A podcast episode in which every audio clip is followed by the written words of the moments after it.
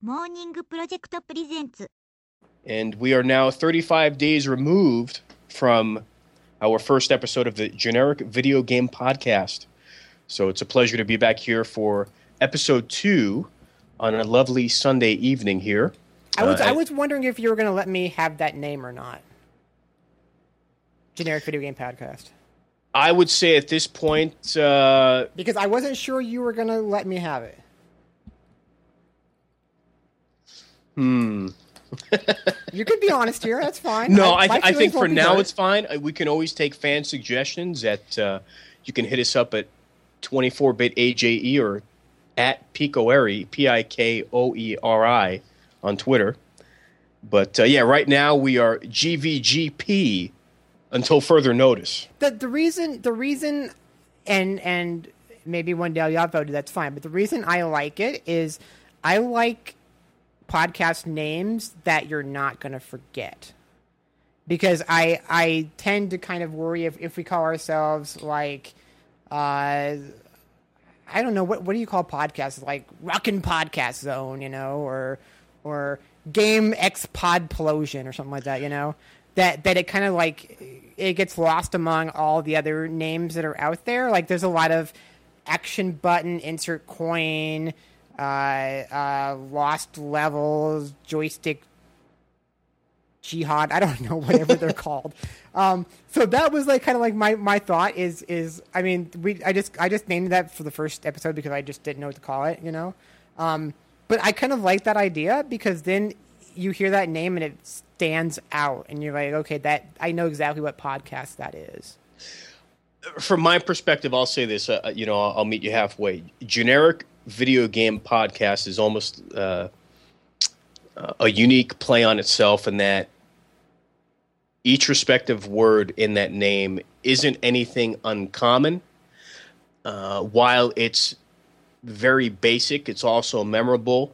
I personally do like unique or fun names, yet simultaneously, from a um, this is not for business, but how my brain has worked in the past with other endeavors is that, as I've suggested to previous uh, co-hosts, when looking at a web URL or looking at a podcast name, I always felt to take a name or two or two names and put them together that are very common.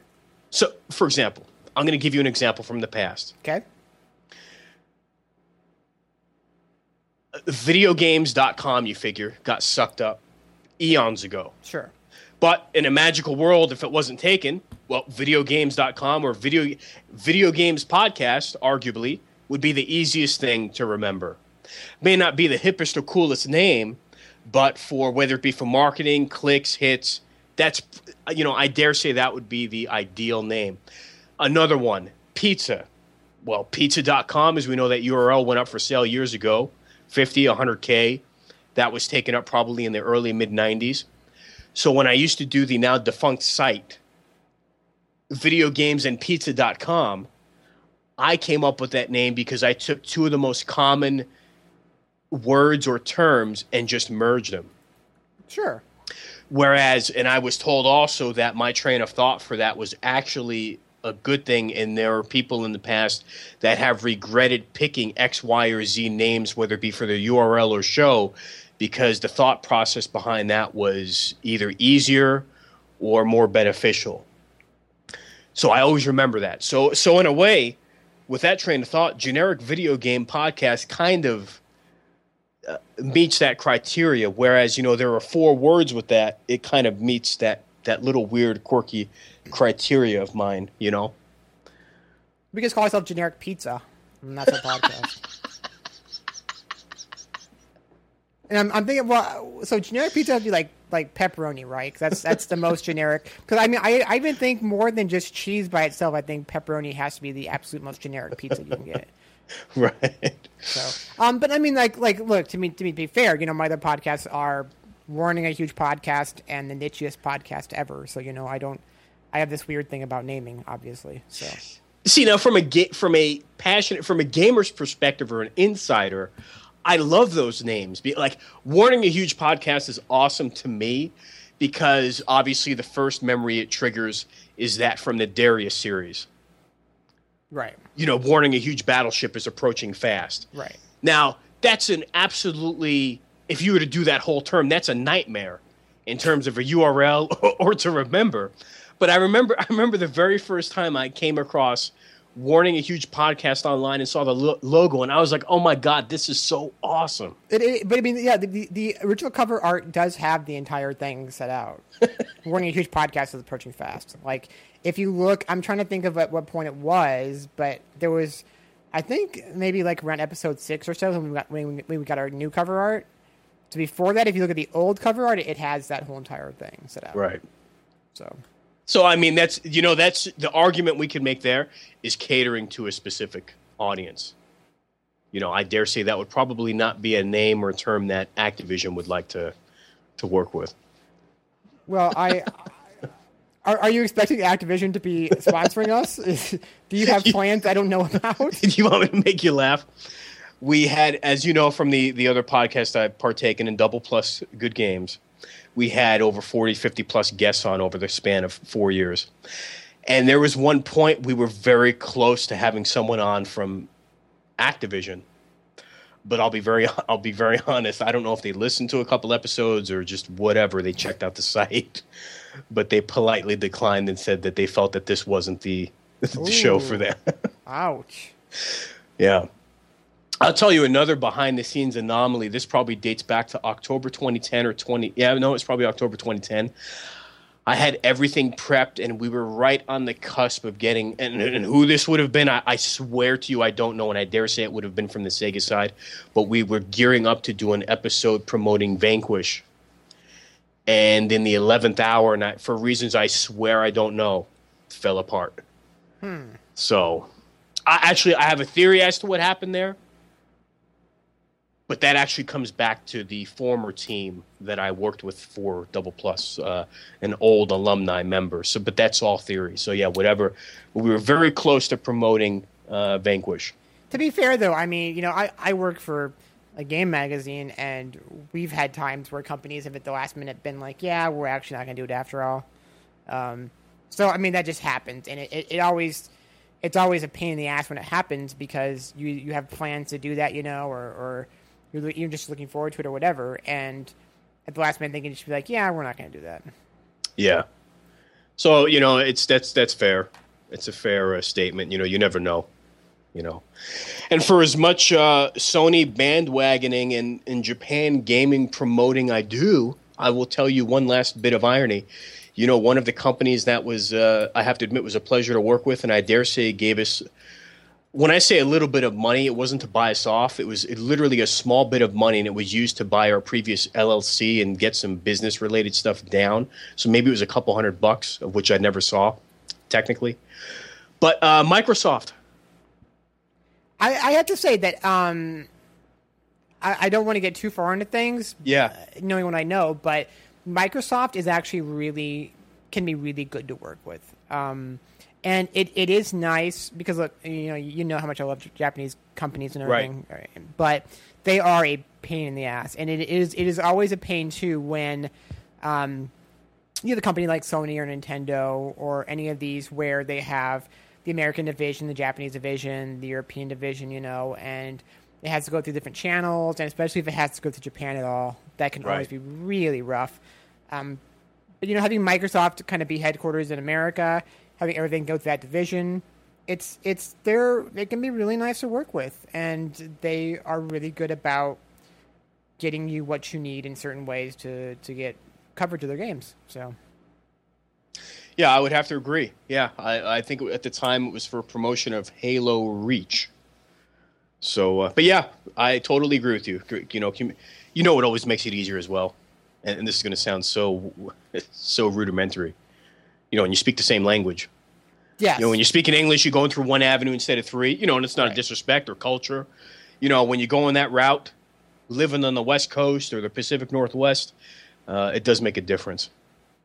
Yeah, no, and it's um, yeah. I, I mean, no, seriously, because just the dealings I've had with with Japanese companies, just having that same language can be huge. And and even if you get things translated, um, things always get lost in translation. And the funny thing I always notice is like you know when I do interviews with somebody who's Japanese, and I do the setup for the question that I want to ask, and there's you know I, I always if if I say something it's very I'm specifically saying it for a reason, and I want to have that mentioned as part of the question, you know. Uh, but it's always funny for me to sit there and listen to how they translate my question, and I can tell when they've cut like half of it out and they're just asking like the main portion. Oh wow! And it's frustrating, but I think part of it is just like they're they're kind of more used to this. Okay, what's the what's the direct question versus is there a little bit of story behind the question? Where you know, I, I if I put story behind the questions, it is specifically to call up certain thoughts in their head about what I'm asking them. You know, so it, it is it is frustrating when you get even just a little thing like an interview where you get with somebody who who because they can't speak your language, you have to go through a translator, and the quality of the translator is just that that I mean that's so important to how good of an interview you, you get. Um, you know, I've I've had people who we had great translators like like uh, one who's really good is uh, um, Harada, the guy who does Tekken. Oh, okay, yes. Yeah, because he has there's this there's this white guy who work and I, I'm I'm I'm totally spacing on his name at the moment. I know exactly who you're talking about. Yeah, and so he he works for Namco and he is always around Harada, and so he's always the one who translates for him. Um, and he's just like you know he he's he's not like because a lot of times you get the translator who is either they just found somebody in the company that can speak both languages and it's very obvious that, that they're just somebody in the company who can speak both languages you know and and they don't appreciate the nuances of translating or you have a pr person who their goal is to still ask what you asked but reword it in a way that is just the most question friendly to the person that you're talking to. Mm, to try and to try and uh, get an answer that's that would be on the back of the box. Yeah, yeah. Um, but so someone like the guy, and that's again, I'm, I apologize to him. Not that he's listening, but I apologize to him for forgetting his name. But he he's actually really really good because uh, he's he's great, and he just and he's just kind of like hanging out, and so you know he's like and he appreciates the fact that you're asking you know questions and you want to know this information and stuff. He actually cares about the game because he's part of working on it. So he's really good. And then um, there's some other guys that are actually really really good. So it's it's always it's always tough when you get somebody who's not a good translator because you had that language problem and the quality of the interview can just be so different all depending Right. on who's translating. Right. Mm. because you I mean you can ask a question like like uh you know let's say let's say um, you know i i for example recently i, I interviewed uh uh inafune you know and let's say i'm saying you know uh, you you were you were there and you were working on Mega Man and you're making all these different bosses and over time, you know, like the the needs of the game changed, the technology changed, but also like like what you wanted to have players do change and everything. And so through all of that, how do you think the the enemies really grew and, and changed over the course of the first six games?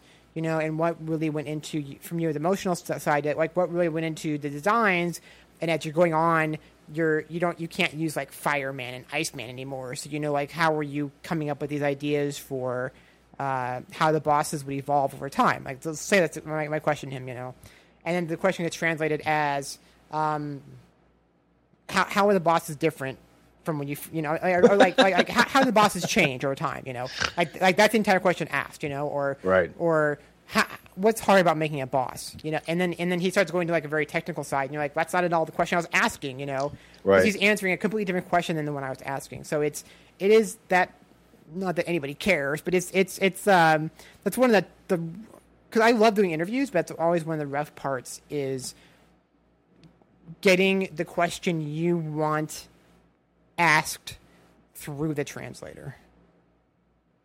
As my gigantic aside. Right. Right. Uh, you know, and, and all those little things add up in the questions to help differentiate what you versus other sites or other people may ask. So I can see, you know, I can see where you're coming from on that. Yeah. Now, now speaking of Keiji Inafune of Mega Man fame, you have quite the timing in bringing this gentleman's name up. Hmm. Because moments before coming on, uh, preparing for a generic video game podcast, as I was diligently uh, pecking away at our topic at hand this evening, which is uh, E3, CES, big shows of yesteryear, then versus now, et cetera, et cetera. Uh, I've been plugging away at it for hours on end. Which, by the way, which, which as of this moment, until listeners actually hear what we're going to say, which I don't, I don't even know how it's going to go, but that, that sounds like, you know, like, um, you know, like Income Tax and You, the podcast about finances and things like that. Like, just, I don't know, like, offhand, that sounds like the worst podcast in the entire world, us just talking about trade shows. Um, but it's, it's going to be fun. Or not, but it'll be fun, but maybe not. I don't know. We're, we're going to see. Because I was thinking about that. I'm just like, like, you know, because we're not going to talk about like what games we saw, but just like the conventions overall. And this is going to be the worst podcast we've ever done, or it's going to be a lot of fun. I don't know. Yeah, it is actually quite challenging when I. Uh... so I, I think we made a terrible decision for our second podcast because this could actually kill us on our second act. You know, like you know how there's always like the sophomore curse, like you do your first thing and people like it, and then you have to do a follow up. This is right here. This is this is where we destroy ourselves with our second podcast. So. But anyway, I'm sorry. You were saying Inafune. Did you see uh, Mighty Number no. Nine is going to go through a second round of Kickstarter? Yes. What the hell is up with this? Like I I I don't know. Like I've I've lost all faith in Kickstarter, and and why? I mean, here's the thing, and this is the same thing that happened with uh, what's his guy, the smarmy guy. Um, oh, you're talking about Tim Schafer? Yeah, Tim Schafer. Uh, he, he gets way, way more money than he needed for the game that he asked for for the game, right? And this this isn't this isn't like I mean, because okay, look, if it's if it's like Tim Schmo who's making Tim's RPG and he asks for money and he's never made a game before in his life and he thinks you just sit down and type on your keyboard for ten hours and a game comes out, you know.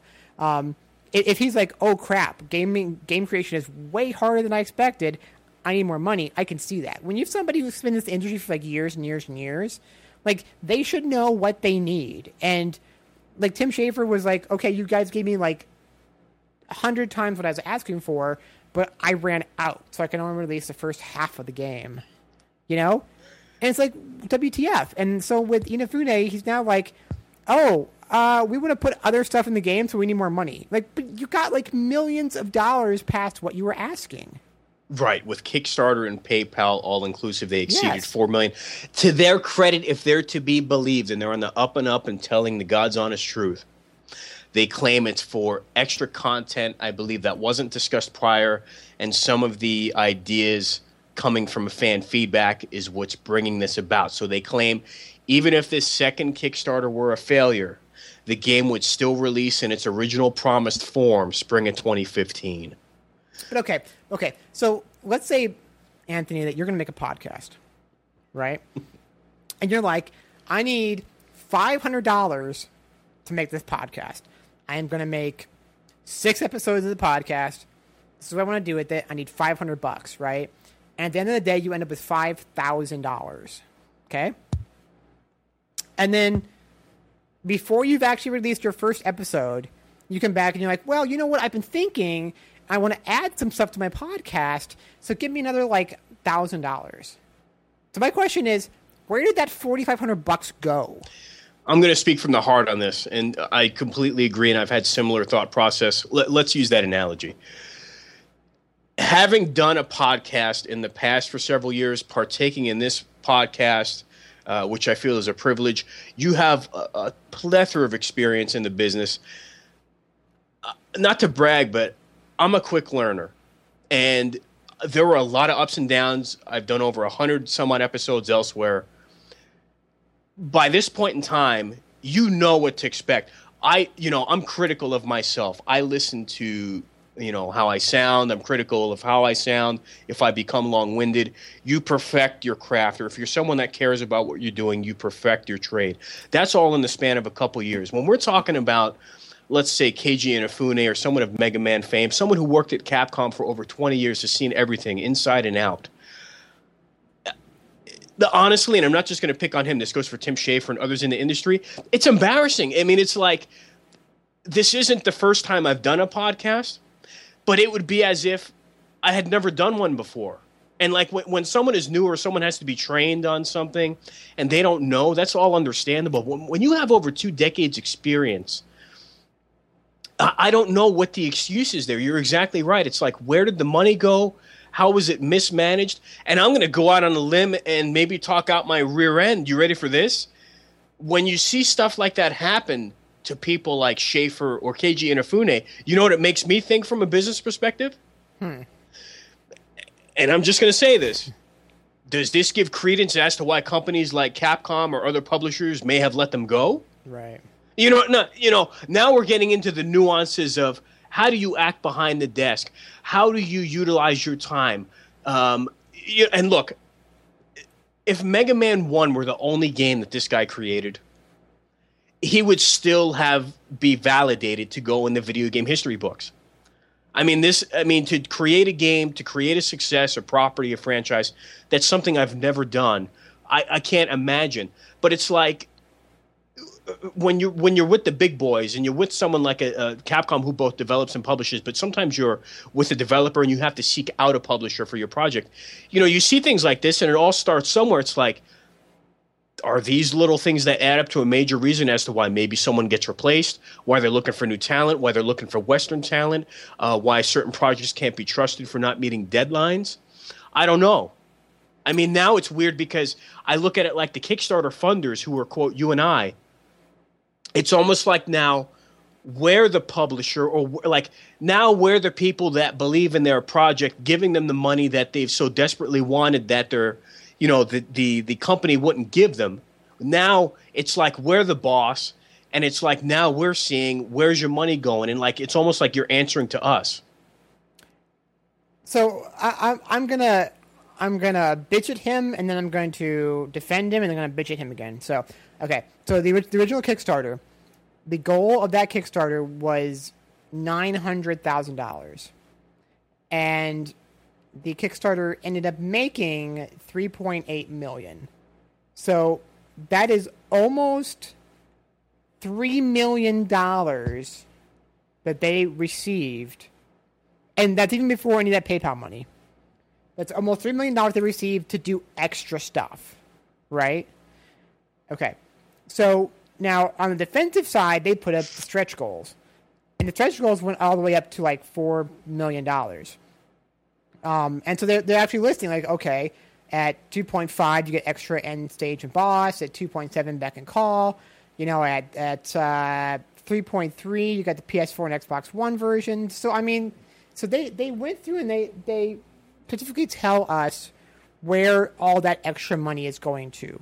And if they are now saying they want to do stuff beyond that, then technically, yes, they probably don't have the money to do it. They don't have the funds uh, because all the funds are already accounted for into what they're going to go into for the game. But then my other thing, going back to bitching, is if you got all this money to do all these extra features, why are you wanting to do more? This is the problem that Broken Age ran into. They had an idea for how they're going to make the game. They got all this money, so they said, okay, let's totally change what we're going to do. We're going to make it bigger and better. But when they did that, they then went over budget and didn't have the money for it. Um, so they need to just work on what they've promised and get this game out. And then if they want to do more, you know what? Make DLC after it's out.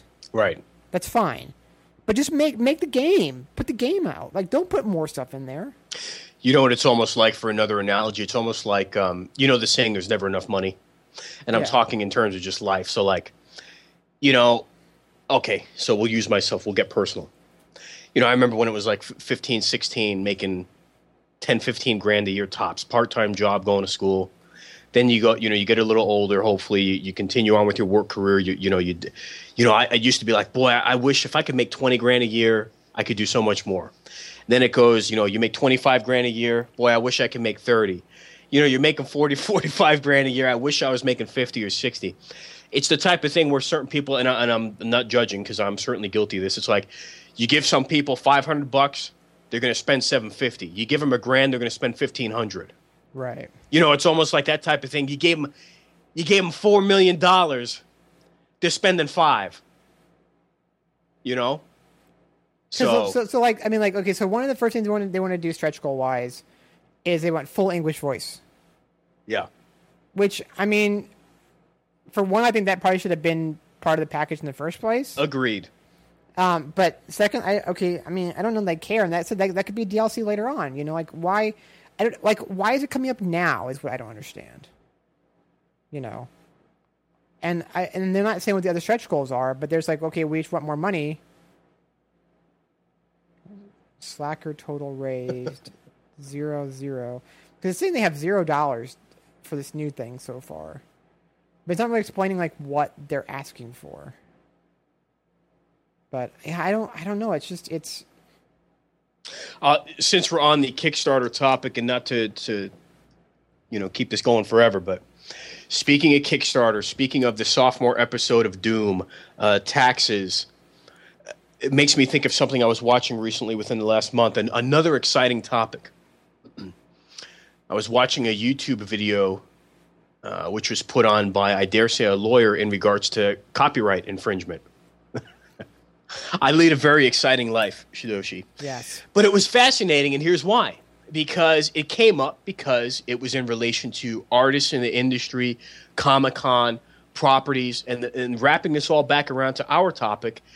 On Kickstarter, I've seen stuff that's like Nintendo related or what seems to be walking a fine line of Nintendo properties, uh, utilizing like old influence of publications or like art in the Kickstarters whether it be like a Nintendo Power type ordeal and what have you.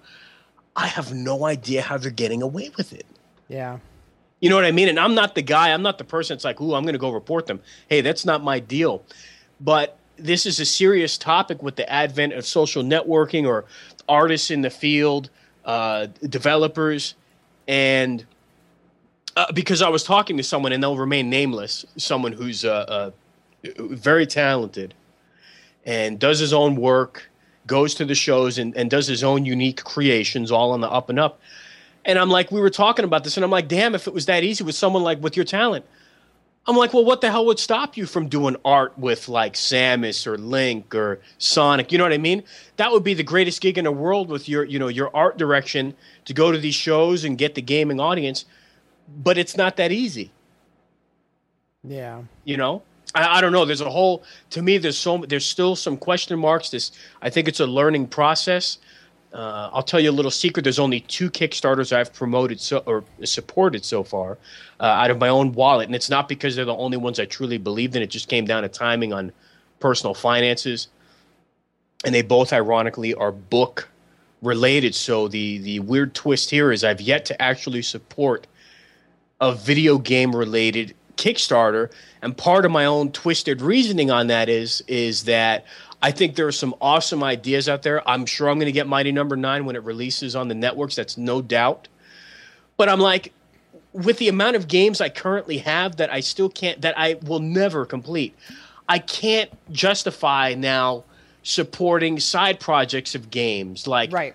You, is the, do you think like that as well? no, yeah, yeah, that, that's kind of the point I've gotten to is just the fact that like, um, because th- there are a couple of games that I was watching. I mean, because look, I I kickstarted two games on on on on the site, uh, Broken Age because that was like the first really big gaming Kickstarter, you know, and so I kind of kind of got swept up in that. Yeah, let's let's prove this can ha- actually work out and happen. And then I kickstarted uh, the Giana Sisters remake, and I finally played Broken Age when I had to for work, and I've not touched Giana Sisters at all yet.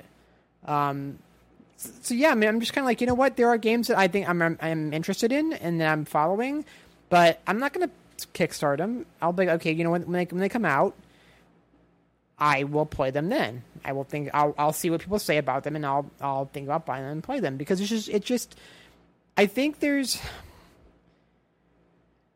I, I think it's almost like anything, like the indie section on Xbox 360 or whatever. I think there's like a one to five percent of things that are really great and that can really benefit, and the rest is just you know what? Either this is not going to happen, or it's going to take way too long, or they're going to need more money, or the game's going to turn out like garbage or something. I just like I don't trust it at this point. especially when like the one of the most successful Kickstarters of all time, gaming wise, was the Ouya, and we've seen how that turned out. Oh wow, yeah. I mean, what a what a crazy ordeal. What a crazy ordeal. Yeah. So- But uh, before uh, before we proceed to head into our main topic, uh, you started off earlier with uh, murdered soul suspect. I don't know if that part got recorded, but discussing that and your pleasure of going through that uh, pleasant surprise. yeah, I, I- was. Yeah, I was shocked. You know, I always find it interesting from an insider's perspective and and the uh, what you get to experience. You got to take a trip to see it behind the scenes a couple months ago in San Francisco, correct? Yeah, yeah. I'm trying to think of when that was. Uh, I'm thinking maybe April. was it that recently? Either when, did the game, or- when did the game come out? No, I guess it came out pretty recently, didn't it? I, am I'm thinking June, but I'm not. Uh, I could be. yeah, yeah. So I guess it was like earlier this year. Let's see. Soul Suspect hit. Yeah, early first week of June. Yep. So, yeah, probably like March or April or so. I think it was in between, like, um, because was the point where like there was Dice and then GDC and PAX Prime, no PAX East. So probably run that that kind of time frame. Did you have a good time going out there getting to see it, or behind the scenes stuff, or meet any people? Yeah, it's always it's always um, it's always interesting though because it's it's literally one of those things where I go to the airport. Uh, you know, so that's it. It's like a two-hour ordeal driving down there, getting through security and whatnot.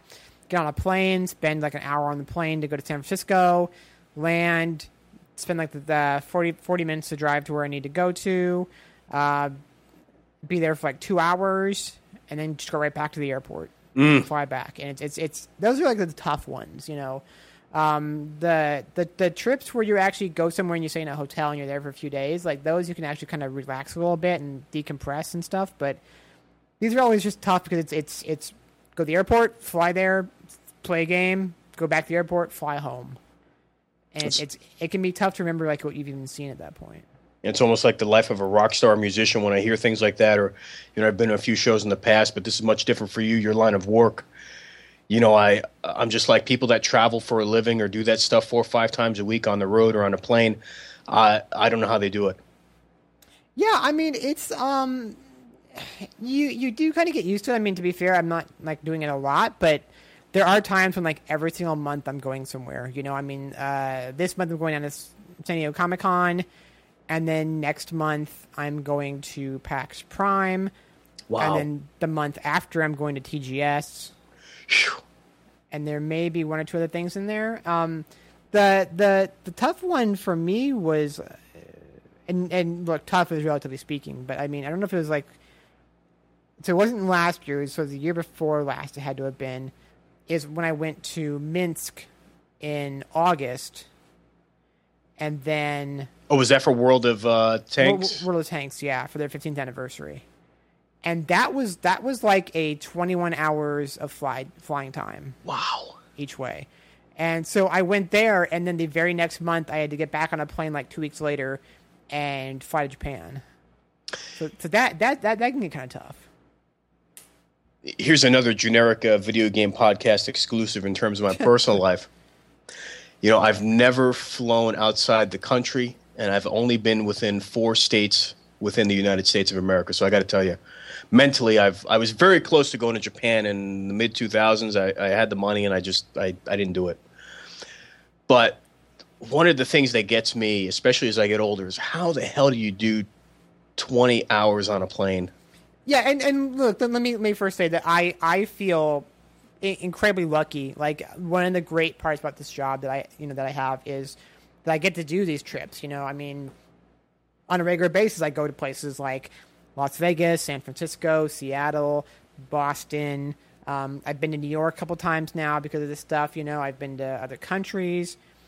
Um, it's you know so i mean i am very lucky and i don't i don't i don't complain about that at all i mean in in terms of work wise it, it can be kind of tiring but i think i'm lucky uh, but for the flight the flight is like i'm the good part about me is i can sleep on a plane so i can i can just lay back and just conk out for for like four or five hours wake up have the meal go back to sleep you know if if you can't, it's it's brutal because when and and I I had and if you listen to the podcast for anybody who does, you you might have heard me say this before, but I I was lucky and cursed at the same time. So the first time I ever flew international, I was going to Japan and because of somebody wanting to change seats, they ended up bumping me up to business class.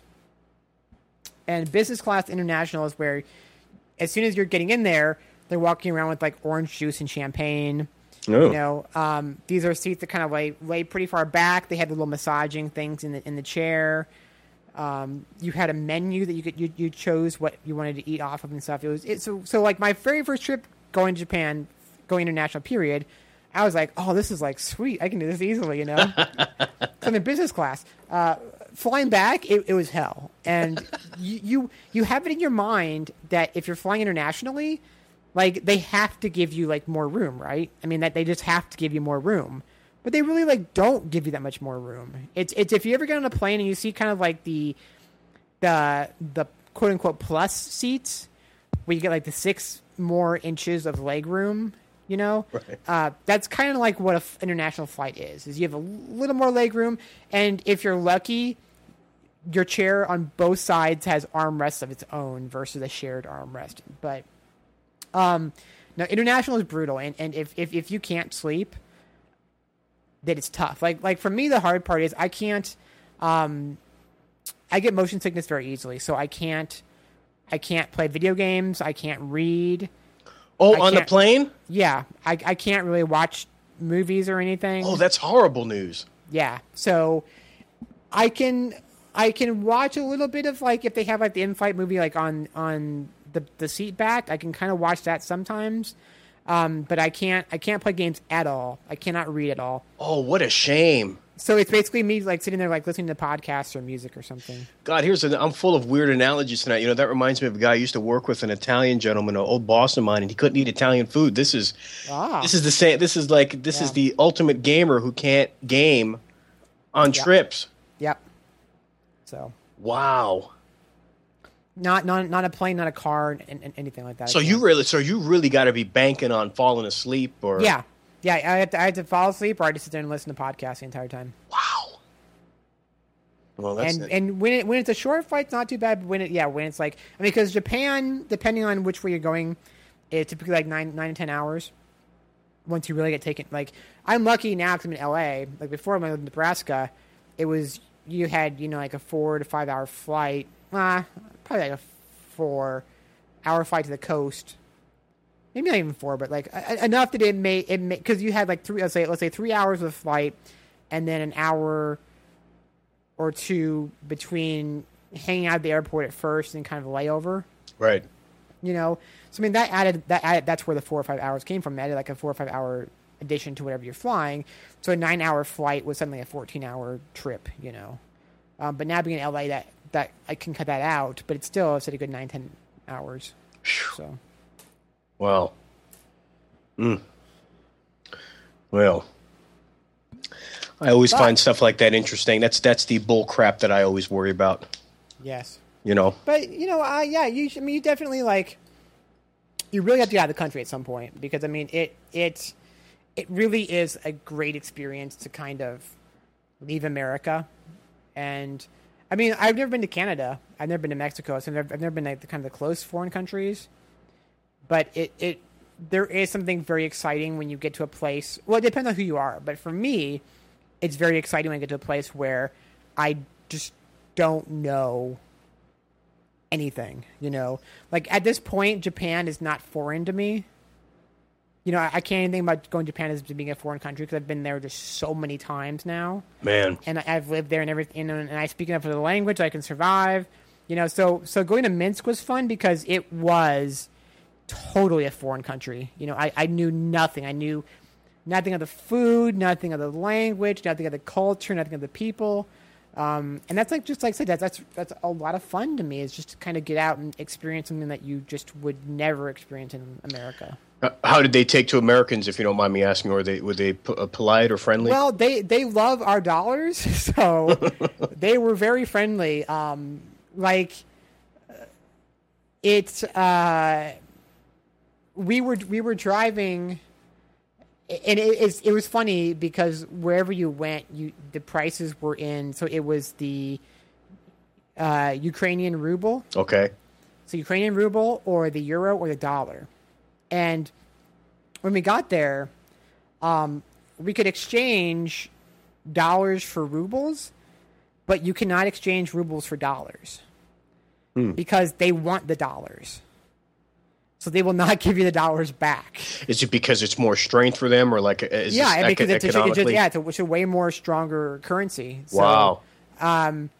I was uh, looking there in, in our hotel lobby. They had kind of these these souvenir the souvenir stand, and I was looking for these little dolls that they make there.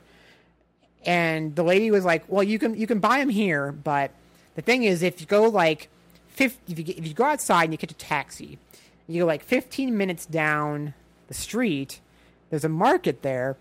And you get the same dolls there for this this much less. She's telling me, and I'm doing my head, and it's like two or three bucks less. Right. And I felt bad because I'm kind of like, you know, like, lady, you understand, like, for me, that's way too much hassle for saving like two or three bucks. You know, like to them, that was like a pretty big price difference. Right. But to me, I'm like, I can't, I can't, I can't just do that. I, I can't go out, track down a taxi, talk him into taking me to a certain place, getting there and buying them there just to save like two or three bucks per doll. You know, like I, I can't do that. Um, so yeah, whenever we had like we, we tipped the, one of our tax drivers in like five bucks in dollars, and he was just like blown away, and he loved us. Um, so it it was it was like I hate I hate saying this, but it's it's just the truth. You know, like it was going there and and feeling how much power your money had was kind of just like uh, it was it was nice. You know, I mean. Because we go to Japan and, and our money is like not anything to them, you know. Like okay, you know, uh, a movie's like eighteen bucks dollars American, so it's it's not like my my money's getting me anywhere in Japan, you know. But over there, it was just like I'm like a king here with the money I have, so it was really cool. That's that's uh, that's quite the feeling to experience. I would imagine. You know what it must be like for the wealthy or the uh, upper upper Yeah, class. and like I said, I, I feel bad because like I'm not I'm not like you know oh this this this like third world country where they like farm dirt or something. Like I'm not Right. like trying to look at them on that kind of way, but Right. it was just like I am the rich American coming in like throwing dollars around, you know.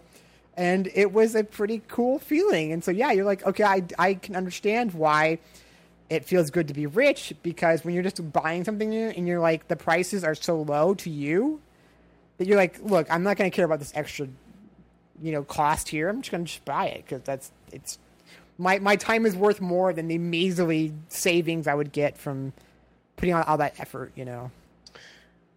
Maybe you and I need to continually visit uh, some of those countries so we can become like their Kardashians or Paris Hiltons. Yeah. That, uh, it was it was a scary. Uh, it was also kind of a scary place, though. I gotta say, it, it was. I've never felt like I could just be kidnapped off, off the street like I have being over there. Oh, really? So you did feel that fear?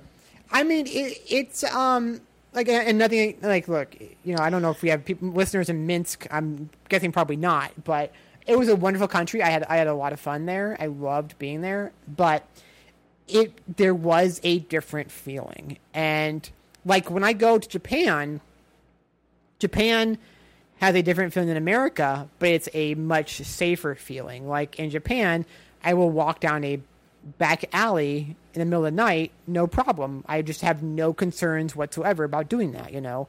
Whereas in America, I'm going to think twice before I do that.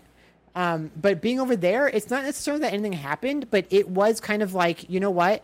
This seems like a part of the world where I could disappear. You know, it, it, it, it definitely just has a different kind of feeling. I- would say I can kind of relate to that actually, only because I was born in the Bronx and I'm from Bronx, New York. I've been out here on the West Coast now for quite some time.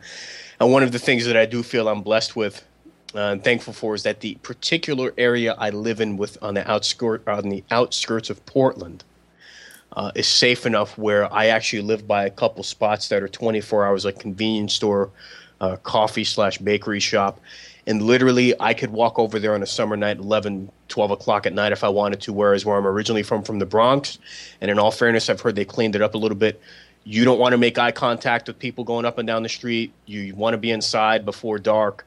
So some of that stuff I can relate to. That's and that's not a feeling that I miss. Right.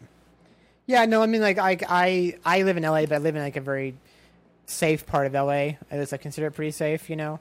Um, and we walk around at night in this area because we we're we're kind of a uh, I, w- I guess I would kind of say a I don't want to say a, necessarily a touristy area, but that's kind of how it feels a little bit. Is that like the places we'd walk to near our, our apartments are very much built up for having people come and go to like restaurants and shops and things.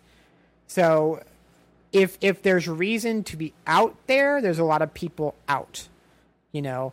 And I kind of feel like LA is the place where if and this is what I was here too is that is that if it's somewhere where you would go to um you know, outside your neighborhood and you have a reason for going there, it's probably going to be pretty safe. But if if you're going somewhere that you as somebody who doesn't live in that area shouldn't be, it might not be safe. I mean like, you know, like if, if you're going to like the, the, the shopping center, you know, or the the restaurant or somewhere, you're probably going to be pretty fine in LA for the most part, from what I understand. Um, but if you go to like, you know, residential areas where you don't live, that's where you kind of that's where you kind of you know like like I said the, the, the places where people not from that area wouldn't be anyway. That's kind of where you get into the sketchy parts of the city. Mm. But I, I haven't gone looking for sketchy parts of LA, so I, that's just what I've heard and what I know from my experience. I, I might actually be able to lead into our, our main topic. One E3 I attended, went with a few old buddies of mine who I haven't been in contact with in well over a decade. And anyway, long story short, you know, I'm kind of, I kind of do my own thing and kind of a homebody. And I was in the hotel the first night. I don't remember which year it was. It was like maybe 2000, 2001. And uh, we're done with the, the, the day of the show and we get back to the hotel and i just kind of want to just shower up and hang out there and get ready for the next day and they're like no no they're like come on we'll, we'll get something to eat or go to taco bell we're hungry i'm like no no I'm like i don't want to go out. They're like no they, they rented a car they rented a ford mustang it was new at the time. And i tell you what i should have just stayed in the hotel because long long long story short they went out and they're looking for a place to eat. And i, I kid you not we wound up getting uh, on the wrong route and wound up going through Compton. Uh, four white boys in a brand new Mustang going through that uh, poor area of town. You So- have to get you have to get pretty lost to go to Compton, depending on where you're staying for E3. And for people people who don't know, like if you know if you've never been to E3, um, LA's downtown is just sucks. And they they've actually like like what year was that? It was early 2000s. So was that before like all the kind of LA live stuff?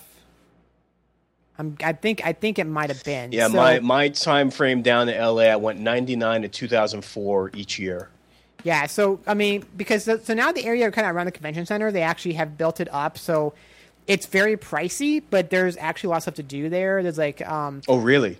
Yeah, a bunch of restaurants and and nightclubs and a bowling alley. Right by the right by the convention center? yeah, because there's a convention center, there's a Staples Center. Yeah. um, there's this whole kind of like little. They're, they're, they're, it it feels to me like they're, they're trying to make kind of like a manufactured Times Square.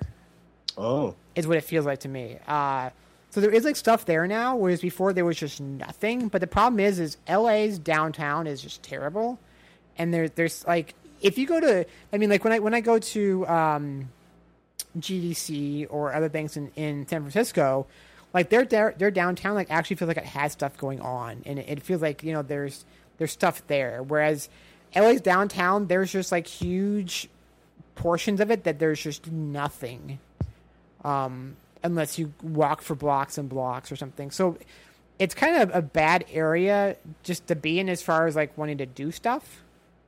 Um, but you can also there's also down LA downtown is, is, is interesting because it, there there literally is. So Denis Leary had this routine before where he talked about like good block, bad block, like where you could be in LA, I mean in, in New York, and one block's like perfectly fine, and then the next block is just like scary block, you know. um, and LA is the same kind of way. It's like you get downtown and certain certain blocks feel totally fine, and then you like cross the street and you're like, whoa, I'm just like a different city at this point. Um, but before we get to that, so my my my LA story. So when I had been out here, oh, I think I'd been out here. No, wait, had I? Maybe I hadn't. Maybe it was the first time I ever came to LA.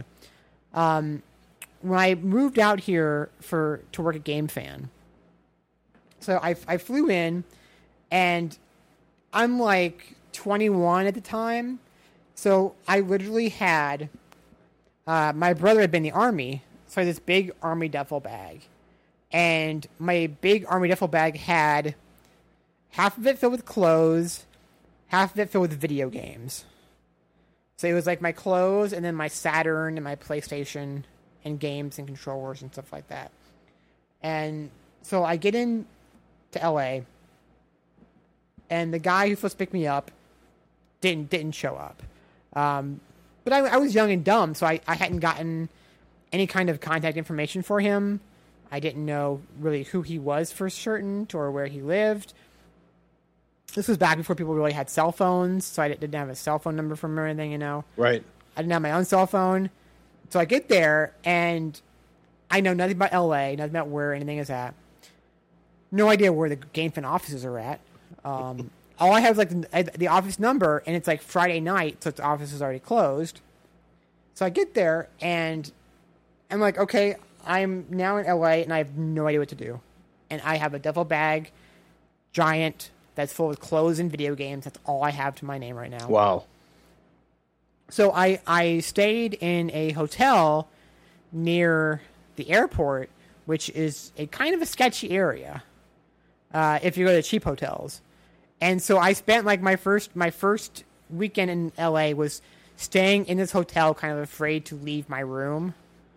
Um, there was a restaurant attached to the hotel, or actually it was a motel to be fair, uh, and that was the only place I went. I went to that restaurant like for every meal and so that was like my first coming out here for GameFan first experience in, L- in LA was that kind of situation. Well, how, how, did you get there, if you don't mind me asking? So you got dropped off, and then the person that was supposed to pick you up wasn't there. No, I, I, I just I, I flew in. Oh, okay. And uh, Ryan Lockhart, actually, or Ryan from GameFan, he was supposed to pick me up, and I and he just forgot. Mm. To be fair, too, he was like my age too, so he was just a kid, you know. Right. And, and I think I think somewhere someone had to be like, "Hey, can you go pick this new guy up?" And I'm sure he's like, "Sure," and then just just nobody pressed the the, the whole thing, and there were no plans made or anything. They were probably cramming for a deadline passed out in the office. I, it's just like there's a case where just like they just forgot they'd hired me, you know. Right. I'm like, wait, who are you? Oh, oh yeah. So, but conventions. You came out here for E3, but E3 was not the start of the video game convention. Uh, no, uh, technically it would have been uh, CES, right? So I was trying to figure out like when exactly CES started with video games because CES, of course, the Consumer Electronics Show, uh, was started in I believe it was 1967 in New York City. Right. And there was for a while there was winter CES and summer CES. Right. And the thing was, like I said, again, it was it was not a video game specific um, event. It was just for any kind of consumer electronic. For example, looking at some of the th- list of things that were introduced, debuted at CES, you had the VCR in 1970, the Laserdisc player in 74, the camcorder in 81, the compact disc player in 1981 as well. Uh, Ooh, CDI, compact disc interactive in 1991, mini disc in 93. So, you know, there's, there's plenty of things. Uh, and it would actually end up that the Xbox, the original Xbox, would be debuted at CES in 2001. But, so, CES was all about consumer electronics. And at some point, video games started coming in to the show. And I was just a kid still at this point. I'm sure you were still a kid at this point as well but like I my my my this this for me CES was my first understanding of a trade show. And part of the reason why was because of magazines like EGM. You would always have these like 300 page issues. And sometimes even like the CES part would be like a, a pull out special. And it would just list game after game after game after game that I had never heard of. And it was all these games that were being shown off because the idea was you'd go to CES as a company and and company buyers would, would, would come to the show. Like buyers from let's say Target or Walmart or at the time Children's Palace, Toys R Us, you know, KB Toys, whoever would come and you would show off your games at the event because you were trying to convince these buyers to purchase them for their stores.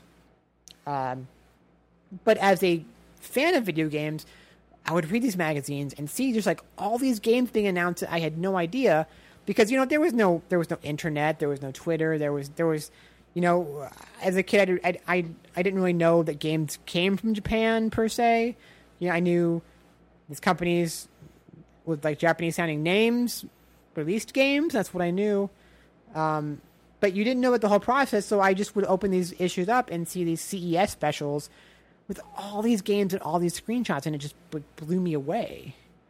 Uh, and so that's kind of like where I first got introduced to the idea of a trade show talking about and showing off like new video games.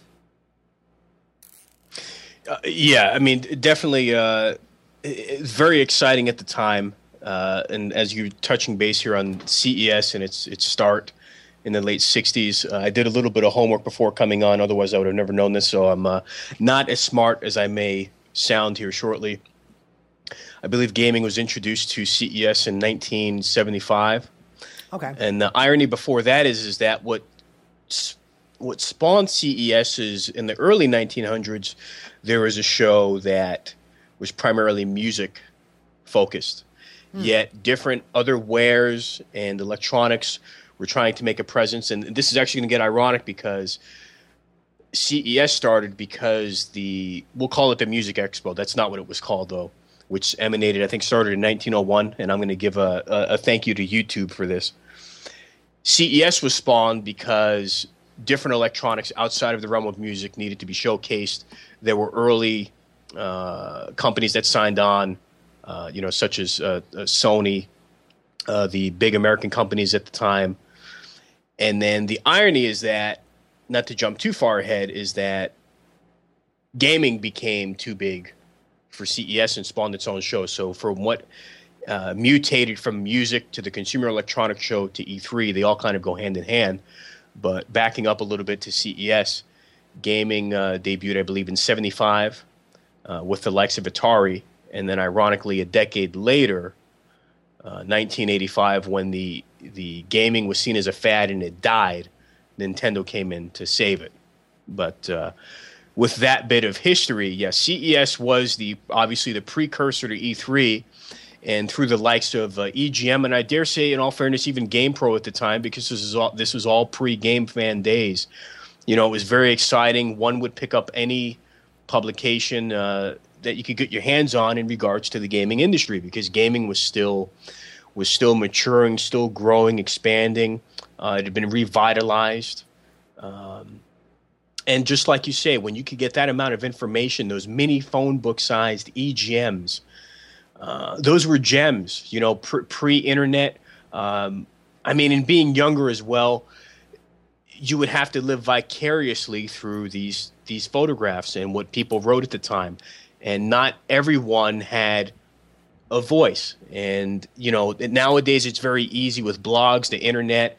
You know, you could get a URL for a dollar for a year you know everyone has the opportunity to let their voice be heard and i think it's a great thing because you find you get new talent there's people with unique perspectives but at the same time you get you get a lot of negativity you get a lot of uneducated opinion people out for their own agendas and during this time frame it was very uh, not to sound snobby, but more of an exclusive club. It was a kind of a fun hobby. People who knew about it were passionate about it, and you know, the magazines of the day were kind of your portal into that world. You know? Yeah, and, and I mean, as as a kid, like I mean, it's gonna sound kind of weird now, especially thinking about like what CES was, you know.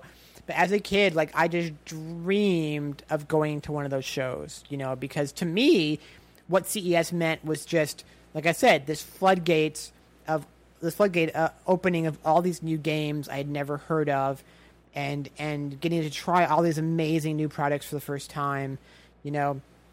And even as like uh, now as like a professional, uh, quote unquote. Um, I mean, obviously, I, I, I there are things I love about E3 and E3 being a focused event specifically for gaming. You know, you you get chances that you never would have at CES. But I have to imagine there was there was some just a real joy to going to CES back in those days because, like you're kind of saying, you know, this was this was back before the internet, before blogs, before all these different people were were trying to get in to cover this kind of stuff. So you probably had that like, a handful of people outside of buyers and companies who were really into the, into the game stuff going there. No concern for breaking news on the internet about what was being shown. You know, no concern for going home every night and getting things up on the internet uh, on, on your website. It was just going in there and seeing all these brand new games and playing them and talking to the companies, and then at some point later, putting together this this page after page after page of coverage of the, of the show and showing off like what you'd seen. So I think there was a real innocence to it back at that time, and I I on one hand I kind of missed that because like I said as as a kid said CES was just like this mythical thing and and I I knew when the winter and summer CES uh, issues were going to come out from magazines. Oh yeah, that, you know yeah. I I waited for those and I remember said I, I absolutely EGM. I remember those EGMs when I'd get them, and they would just have all this this gigantic coverage of the show, and just sitting there for days, like looking over it and wondering. You know, I mean, like that was back at the point where like you'd see a screenshot of a game, and your mind would just kind of race, like, oh, what uh, what is that game going to be like? You know, what what am I going to be doing? What what kind of stages is it going to have? Um, because said back then we didn't have all this information overload we do now. So, yeah, as a kid, I just I so desperately wanted to one day go to CES, and then it's funny that finally when I had the chance to go, it was at a point when the show meant nothing to me, you know, and and held held nothing for me in, in interest wise. Well, I'll, I'll tell you a funny thing uh, to your point on studying screenshots and memorizing them. You know, when that's all you had, you know, I'm sure you did the same. Studying every centimeter of those shots remembering them, trying to figure out maybe something that was missed or what hadn't been described in the description as to you know what that game may offer. You know that stuff is so embedded in my brain that to this day, when there's certain classic titles I play, there's certain sections of the game that I'm like, you know, I recall that shot or yeah. that scene from an old layout. But um, I apologize. My thought. Okay, that my thought was escaping me. But the, the sad thing is, is that there's so much information and there's so much content to be had now. And before I say what I'm about to say, I, I obviously wouldn't want to go back in a sense like I'm so spoiled with what we have at our fingertips. Okay, right. So I have to make this very clear. I don't want to get on some soapbox here and I'm like, we need to go back to the way it was. We need to shut everything down. We need to get rid of the internet. You know, it's an advancement. Things evolve. I'm not saying that, but the irony is that I'll go on sites now and there's gorgeous HD shots to fill up the whole screen. And I swear I will I could go through five pages of screenshots now in a minute. Yeah. You know what I mean? It's like because either I'm so used to looking for certain things in games, or I, like I know what I'm looking for, or if that's an engine, or you can tell where the shot's taken from. I will literally click through two, three pages of shots uh, in a matter of moments. Whereas years ago, you know, I hate to almost keep bringing them up, but another thing that set GameFan apart was the amount of screenshots and the quality, the quality of the shots, and the technology I believe they had at the time. And I'm going off memory, so this I'm not the expert, but wasn't it with the RGB capture? Yeah, yeah. And I was gonna say because, like, I mean, part of, and you know, there are there are times when when I get to have a chance to take my own shots now these days, but like something that's really been lost is kind of the art of the screenshot because like you're kind of saying at this point there is just so much out there and especially if you have like video now right you know if you have a video of oh you know sony announces bloodborne and oh here's a video of it you know. You you, you want to see that. And so shots screenshots maybe aren't as important but back then like we weren't we weren't getting screenshots from companies. And because look uh, trust me most companies take very terrible screenshots. These are the companies people people responsible for promoting their product and they are terrible at doing so in terms of screenshots um, so back then we, we never used company screenshots. We, we always took our own. And every screenshot we took was supposed to tell a story. Like if, if you ever go back and look at a uh, fighting game review or preview in GameFan you will never see okay maybe not never but you will almost always see a screenshot where both characters are doing a special move of some sort they are doing some each each character is doing a specific move in that screenshot.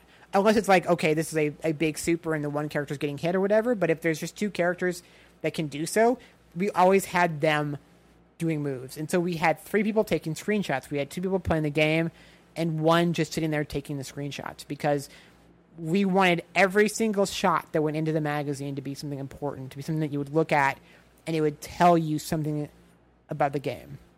Um, and and you're right, I think that has been lost. You know, so so when when and I, I feel bad because I mean even even we do at this point. You know, when when we throw shots in, sometimes sometimes it's literally like okay, we have these ten shots the company sent us which are the five that suck the least.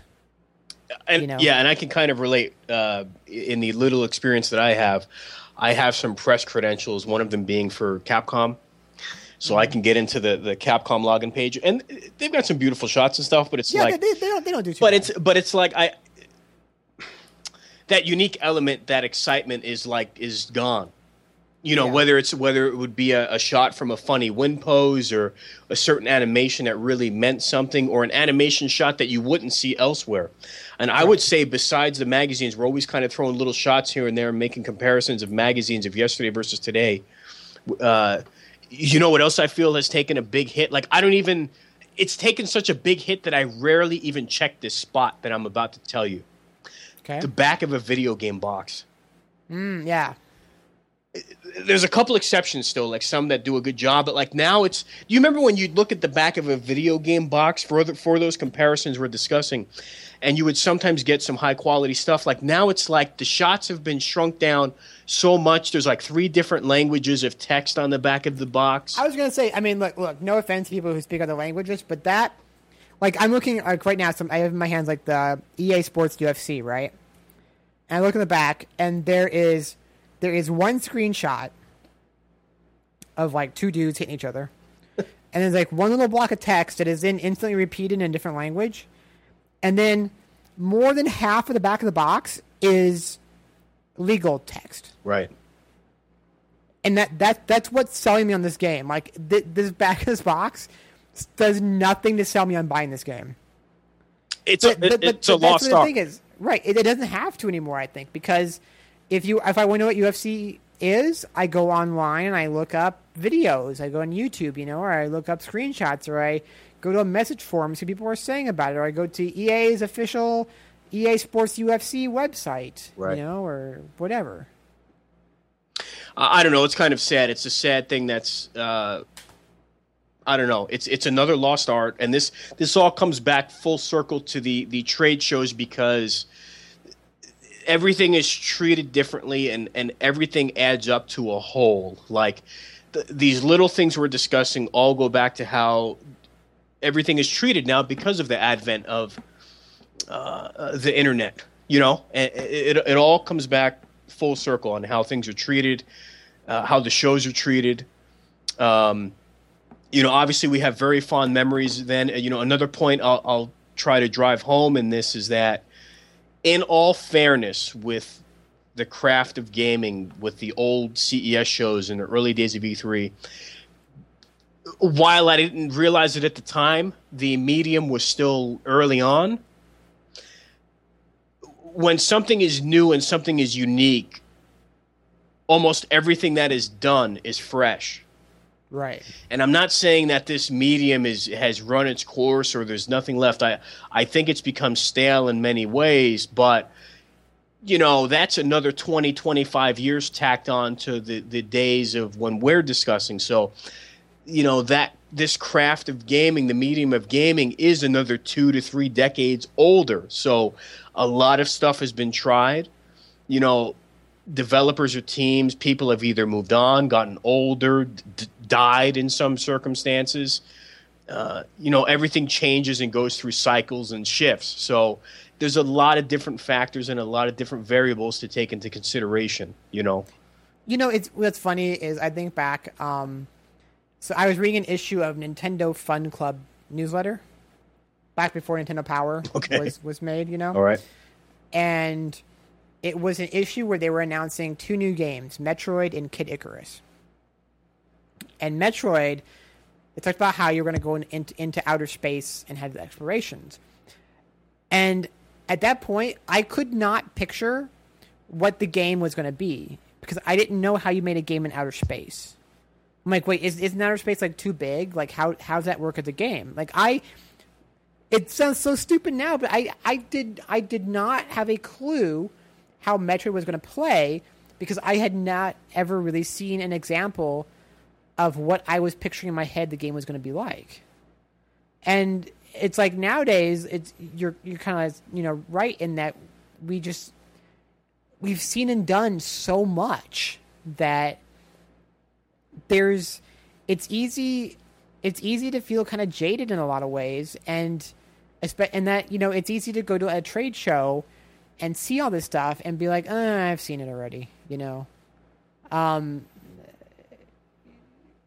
like evolve is this new you know four versus one game. And i was at some other booth seeing some other game and it was four versus one and I'm like, oh, like like evolve, basically, you know. So it's like it's so easy now just to kind of like write things off like that, because we have seen and done so much. Whereas back in those that era, everything was new and exciting, and and when you saw a screenshot, you were looking into a world that hadn't been done 800 times already at that point. You know, it, it hadn't hadn't been like just copied and, and reused over and over again. So here's another comparison. So the, the irony once again here is that now we're discussing an oversaturation of uh, certain gaming trends or gaming in general, right? Tying it back to the likes of CES and E3 when that stuff was special. And and here's the weird thing. Like we mentioned earlier, CES started in '67. That's that is quite a while ago. So it's not that these things started with gaming, but for our memories and being into the hobby, CES was around a while, but we got to see a little bit more through magazines and, and passionate individuals in the industry. But much like gaming today, being oversaturated, in my opinion, and sequelitis everywhere, the trade show itself right now, in my opinion, is oversaturated. Like the specialty of CES and and and then E3 and I have something else that's going to kind of contradict myself, but now you've got not only do you have PAX, you've got PAX East, West, South, Australia, GDC, CES still exists, E3 still exists, uh, various retro gaming expos, which I personally think are cool and awesome, a plethora of retro gaming expos, even one in Portland, which uh, I attended three years ago, which was kind of podunk, not to put it down. I can't believe how that show has grown in the last couple years. That game, uh, a lot of YouTube channels into gaming now cover this Portland show. But the point is, the list goes on and on. Well, then, let me let me give you some examples. I I, I was asked bef- uh, a few months ago to put together a list of conventions that we might possibly go to as a company, right? And so here's the list I put together: CES, Dice, GDC, PAX East, E3, QuakeCon, San Diego Comic Con, Gamescom, Tokyo Game Show, PAX Prime, New York Comic Con, Indiecade, BlizzCon, and the VGAs. So, like, we're, we're at a point where just for us, just for saying, okay, what do we think we should go to as a company? There, we we almost have a show. If if not, for sure, we almost have a show every single month, at least one. And we we were, um, I think it, I don't remember if it was last year where th- there were there were so many in a certain block that that GDC and PAX Prime were back to back, Wow. and so we flew to one. I think it was we flew to PAX. We're at PAX from Thursday to Sunday, and then flew from Boston to San Francisco, and then we're in San Francisco from Monday until Friday for for GDC. So that's those are just us as a company saying what do we think we should pay attention to, and then you have all the other little things like some the ones you're kind of mentioning. I mean, you know, just uh, over this weekend was Anime Expo here in LA, and there were game companies in Anime Expo. Uh, NIS had some announcements. Aksys had some announcements. So there's like that. There are a bunch of indie events, you know, now. Like you mentioned, there are now four PAX events. Um, there's just like tons and tons of, of shows. my gut instinct is it's too much, and I, I it kills me to say that because uh, loving gaming and being such a passionate gamer, and I don't want to deny someone like being on the West Coast. Like if someone's on the East Coast or, or out of the country and they get the opportunity to experience one of those shows, I feel horrible for saying it's too much because I don't want to, you know, like to be like that experience. If you can't experience it, then then tough you know, I feel like if someone's a gamer, you know, it'd be awesome in their area or their town to have that experience. But it's like, from a business or journalistic perspective, or from a coverage perspective, website perspective, it's too much. I mean, it's too much. I mean, I mean, 10, 12 shows in a year. What makes it special anymore? And and I, I think it's too like it's hard for like okay, so if you're a company, like when, I mean, I, I feel like it used to be that E3 was when all the big announcements happened. You got it. right? Um, but now it's like, okay, well, there's been some at PAX, and oh, there's been some at, like San Diego Comic Con. I would love to not go to that because, no offense to the show, look, the show show for what it is is great if you're into comics and everything, but it is it is thousands and thousands of people in in this small little space in San Diego um, that is mostly dedicated to comics. With with the game elements kind of like fighting for attention there. And it's like why am i why am i going to san diego comic-con a month after e3 right you know why is there any announcements happening at, at that show that couldn't have happened at E e3 And this brings up another point, uh, reminding me. Thank you. You know, I don't have any facts or proof to to back this statement up, but I would almost argue another reason why you don't see as many big announcements at E3 is because they have to pick their sh- like companies have to pick their shots, like you're saying. It's like if you if you shoot everything you got out in June, what do you do at SDCC, Gamescom, and like PAX East or whatever? You know what I mean? Right around the corner. right So now you're spreading yourself. You're spreading yourself thin. and then, and then it makes it tough i mean because you have times when look i mean you know f- for me i get paid to do this i get paid to go to these events and cover stuff and so i see things from a job perspective and and as somebody trying to do their job it is easier for me to have fewer events and have those be more meaningful when i go to them um, you know if i go to e3 and someone's like well you know come see us at, at san diego comic-con and we'll show you this actual game we're going to announce it's like I, I don't want to do that. Just show it, you know, show me show it to me now, because that's what E3 to me should be about. E3 should be about I'm coming here. All the companies are coming because I mean one of the great things about E3 is that since almost all the companies go, they bring a lot of their staff over, and all those people are in one place at one time. So it's a good chance to sit down with them, talk to them, meet them, see what they have going on. You know, that's what that should be about. Um, but it gets kind of lost when, yeah, like, okay, we need something to say at PAX Prime, we need something to say at Gamescom, we need something to say at Comic Con. Uh, oh, and the VGAs, we're going to announce something there, you know, so we'll hold off anything on that. Um, I, I think one of the biggest points of too many that I'm kind of getting worried about is PAX. And I love I love PAX. I, I think PAX is actually one of my favorite things to go to at this point. Uh, and we'll talk about like what PAX is and like why it's fun. But there are now four PAXs. You know, Do you, know, And I- do you know how ridiculous that sounds? and not only that, but okay, so PAX South is in January, and then PAX Prime is in March.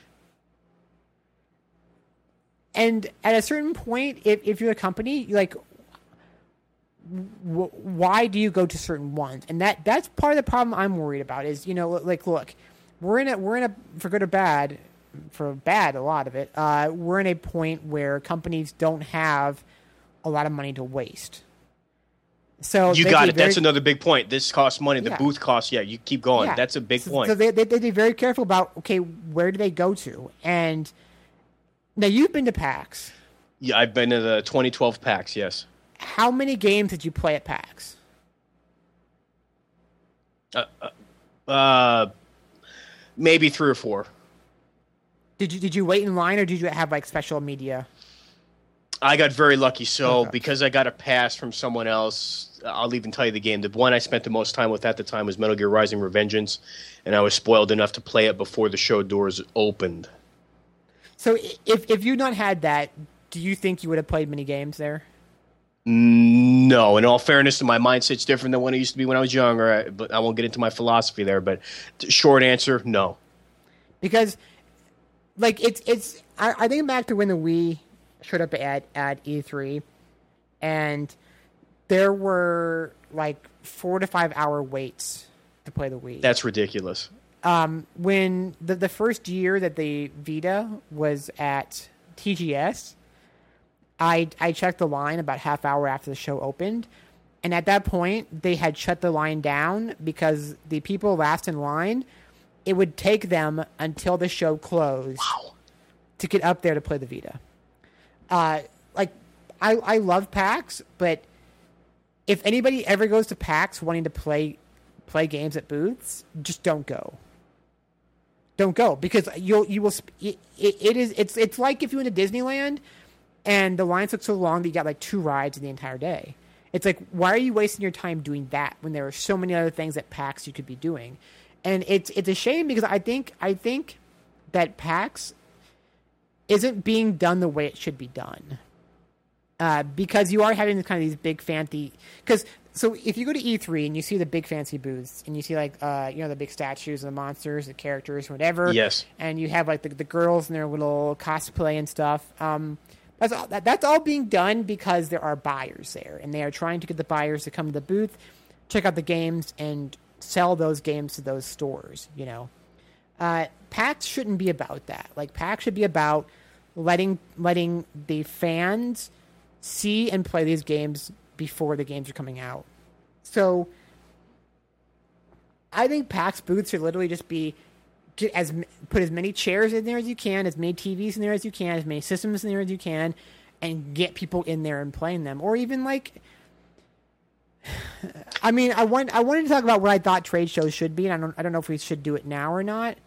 Uh, but I think there's there are some big solutions to to how these all go out. But I think people going to PAX should be going to meet other gamers and do things with other gamers. I think the the most enjoyable parts of PAX are the panels, um, just meeting people, like the sitting around, like you know, if you're sitting around playing Pokemon or Mario Kart, you know, the you go to like the DS area, the Vita area, the the retro game rooms where you can just go in and like borrow games and sit down with people and play them.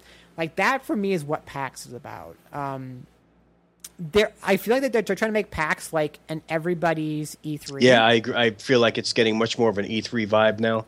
right, and that's not at all what it should be. I don't think. No, keep going. I'm sorry. No, I was just saying. I, I, I think it's I think it's it's not worth gamers' time because you know, having gone to many E3s, it's hard for me to play games at E3 when the people in there are just buyers or media or the industry. When you have way more people getting in and paying a lot of good money to get into PAX, like they should not be waiting in line for half the day to play a demo. you know, this is going to be the one of the craziest statements uh, that I make, but you know, and this is not meant as bragging, but you know, after having been to a handful of shows and have done it so many times, and and you know, I feel like I always got some of the better E3s that one could have ever attended. You know, like when I went to PAX, that was the first time I went to a major trade show in in about eight years. and having been spoiled and being an adult now with so much to play, like my motivation for even going to the shows, and even if I, when I do go back to E3, I'm not going down there anymore to play the games anymore. Like I'm going down there to either either mingle, meet certain people. Hey, I'll certainly check stuff out. I, yeah, maybe I'll touch a controller, but no longer is there that mystique like back in the day when I got to play CVS one and two in arcade form, uh, Strider two, you know stuff like that. Got to see Red Dead uh, Revolver when it was still with Capcom, uh, Halo uh, running on. Uh, you know, PC like architecture. You know, that was a much different, much from my eyes, special time. Uh, having seen the DS, you know, stuff like hardware like that when it was really, you know, crazy at that time. But nowadays, and I think this all wraps back to sequelitis. I think because there's so many sequels and there's such a lack of innovation in certain genres, doesn't mean I won't play them when they come home. But I'm not taking that trip like uh, like I'm not taking that trip to play X FPS. No, and, and I'm not, and I didn't name it. I didn't name any names because you know there's a lot of guilty parties out there, and there's even genres that I like. Like, I'm not, or, or like I like the over the top third person action adventure games. I'm not flying down there to even play Bayonetta 2, but one of my most anticipated titles. I, I don't need to fly down there to figure out how that game's going to feel and play you know, I have to have a different drive and different motivation. But I also do think there are a group of people that aren't quote, quote spoiled or don't have any ins, and I do think the game playing experience still could be beneficial to them, which kind of goes back to what you were saying. It needs to be more uh, friendly to the community in that aspect, not have people show up and get disappointed. Like, you know, I had to wait X amount of hours in line to play something for 10 minutes. Um, I think you're exactly right on that. I think give the new generation, give the new kids, give the new people, or the people that aren't spoiled, that don't have these consoles, that are looking to make a purchase. Those are the people whose dollars that you want to attract. You don't. They don't need you and I anymore. You know what I mean? Like, like you and I. I think it's fair to say we already know what we're looking to buy before it comes out. And I have to admit, I think that's kind of a bad spot to be at least for myself, because it's in some ways I'm so set in my ways that I'll let stuff slip by me that maybe I shouldn't. Yeah. You know what I mean? Because you kind of know what you like already. But I, I, think they have to find new ways to attract new people or new consumers or, or to make different people happy. You know what I mean? We're so set in our ways that it's like, you're right. And, and PAX, from what I remember, because I was not a PAX website regular. I, as a matter of fact, and this isn't a knock on them, I, I'm still not a PAX regular uh, to their site. But didn't mm. that start as a community thing? And, and this is going to sound nuts. Wasn't that primarily driven by the likes of like Guitar Hero and that music boom? I you know I, I don't know because the thing is is like I came into PAX. Um, oh, when when was my my first show? Was like 2012. Was that my first PAX? 2011, 2012. That's so, I, met PAX, I met you in 12 yeah, so I want to say like that or the year before were, were, my first shows. Um, but I mean, PAX started in 2004, so I don't I don't know what it was in the beginning, and and I'm I'm I'm sure I mean like because like a lot of these things start off as just community events. You know, right. we have like Quake, we have QuakeCon, BlizzCon, we now have like uh, is it MineCon? What's, oh, what's the Minecraft? Get thing? out. Um, I, I don't know what it's called. I know, but, I, or do do yes. they really have a show dedicated? Yeah, of course. yeah. Um. You know, I mean, like a lot of these things start off as these kind of just okay, let's people from the community get together and just enjoy the game, you know. And I'm sure Penny Arcade was just, hey, let's get together and you can talk to the people who make the strip and we have some fun. I think it but was. Yeah, but to, to be fair, I mean, the thing about PAX is it came in and it, it established the idea of the kind of E3 for gamers, right. you know. And even if I don't agree that's what it should be, I I can understand why that came up and I understand why it's important because, like I said, growing up, reading reading those magazines, looking at looking at the specials, I always wanted to go to CES, you know. And when it came time to have E3 exist, I wanted to go to E3 and I've now gone enough times that I, I, it, to me, it's just like another. I mean, I look, I, I still get excited about E3, I have never been jaded enough that I am not excited for E3. E3 is hell in terms of work. Um, and I always, the day before, I'm always like, oh God, I, I'm so mad that E3 is back. But as soon as it's over, I miss it because I do, I do love E3. But, um, but you know, like I'm, I'm at a point where, okay, okay, I, I know enough about it that it's not a big deal to me. But, you know, there's a lot of people out there who don't get to go to E3. And so I understand them wanting something of their own, and there sh- absolutely should be. There should be a better way for these companies to connect with the community. So I don't, I don't, uh, you know, condemn the Penny Arcade guys for what they've done with the show. So my my concern at this point is just, are there too many of them? You know, and, I look, PAX South, I get because there's a real lack of middle America gaming events of that kind of nature. But I said I worry that at some point companies can't go to everything. Right. And I think you're going to really start seeing okay, the West Coast companies go to PAX Prime, the Middle America companies go to PAX South, and the East Coast companies go to PAX East. And that's all you're going to be seeing in terms of what what gaming presence there is. And that's not what these events should be. They they should be you getting to see, you know, the entire variety of, of gaming that's out there. And now, speaking of this, uh, things being sectioned out, did you see the statement that the ESA, the Entertainment Software Association that runs E3, made this past uh, June, where they speculated after 2015 they may take E3 elsewhere for a time being outside of LA? I'm, um, yeah, I don't, I don't like.